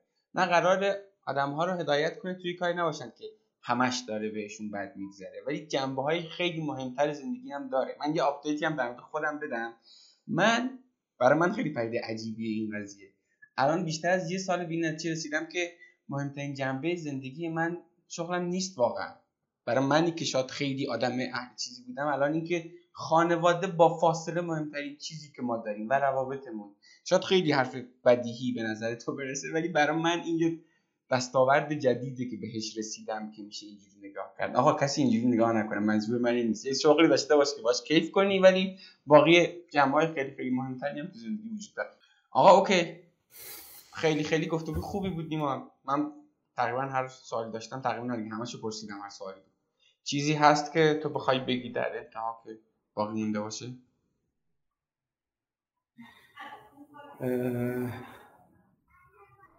نه من نکته ندارم. دست درد نکنه. مرسی. خیلی خیلی بالا پایین رفتیم. خیلی قصه آره آره. داستانهای خیلی مختلفی شد ولی به نظرم خوب شد امیدوارم حالا کسایی که میشنونم لذت ببرن. آقا دمت گرم و مرسی بابت این گفتگو. دمت گرم. مرسی از تو این قسمت پادکست رو هم شنیدید. در جریانید که کار نکن کانال یوتیوب هم داره. اگه تا حالا فقط گفتگوها رو گوش می‌دادید حالا می‌تونید ویدیو این گفتگوها رو هم توی کانال یوتیوب کار نکن ببینید. لینکش رو توی توضیحات پادکست براتون گذاشتم و البته با جستجوی خیلی ساده داخل یوتیوب می‌تونید کانال یوتیوب کار نکن رو پیدا کنید. اینستاگرام کار نکنم دریابید.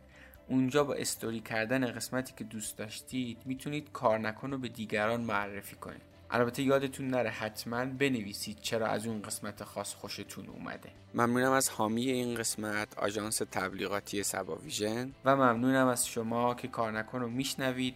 به من لطف دارید. برام کامنت می‌ذارید. حقیقتا با دیدن هر دونه از کامنت های شما من کلی کیف می‌کنم و انگیزه می‌گیرم که این راه رو ادامه بدم.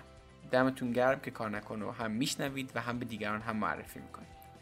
امیدوارم شما هم داستان کار نکن خودتون رو بسازید و یه روز شما مهمان کار نکن باشید و از داستان شما بگید.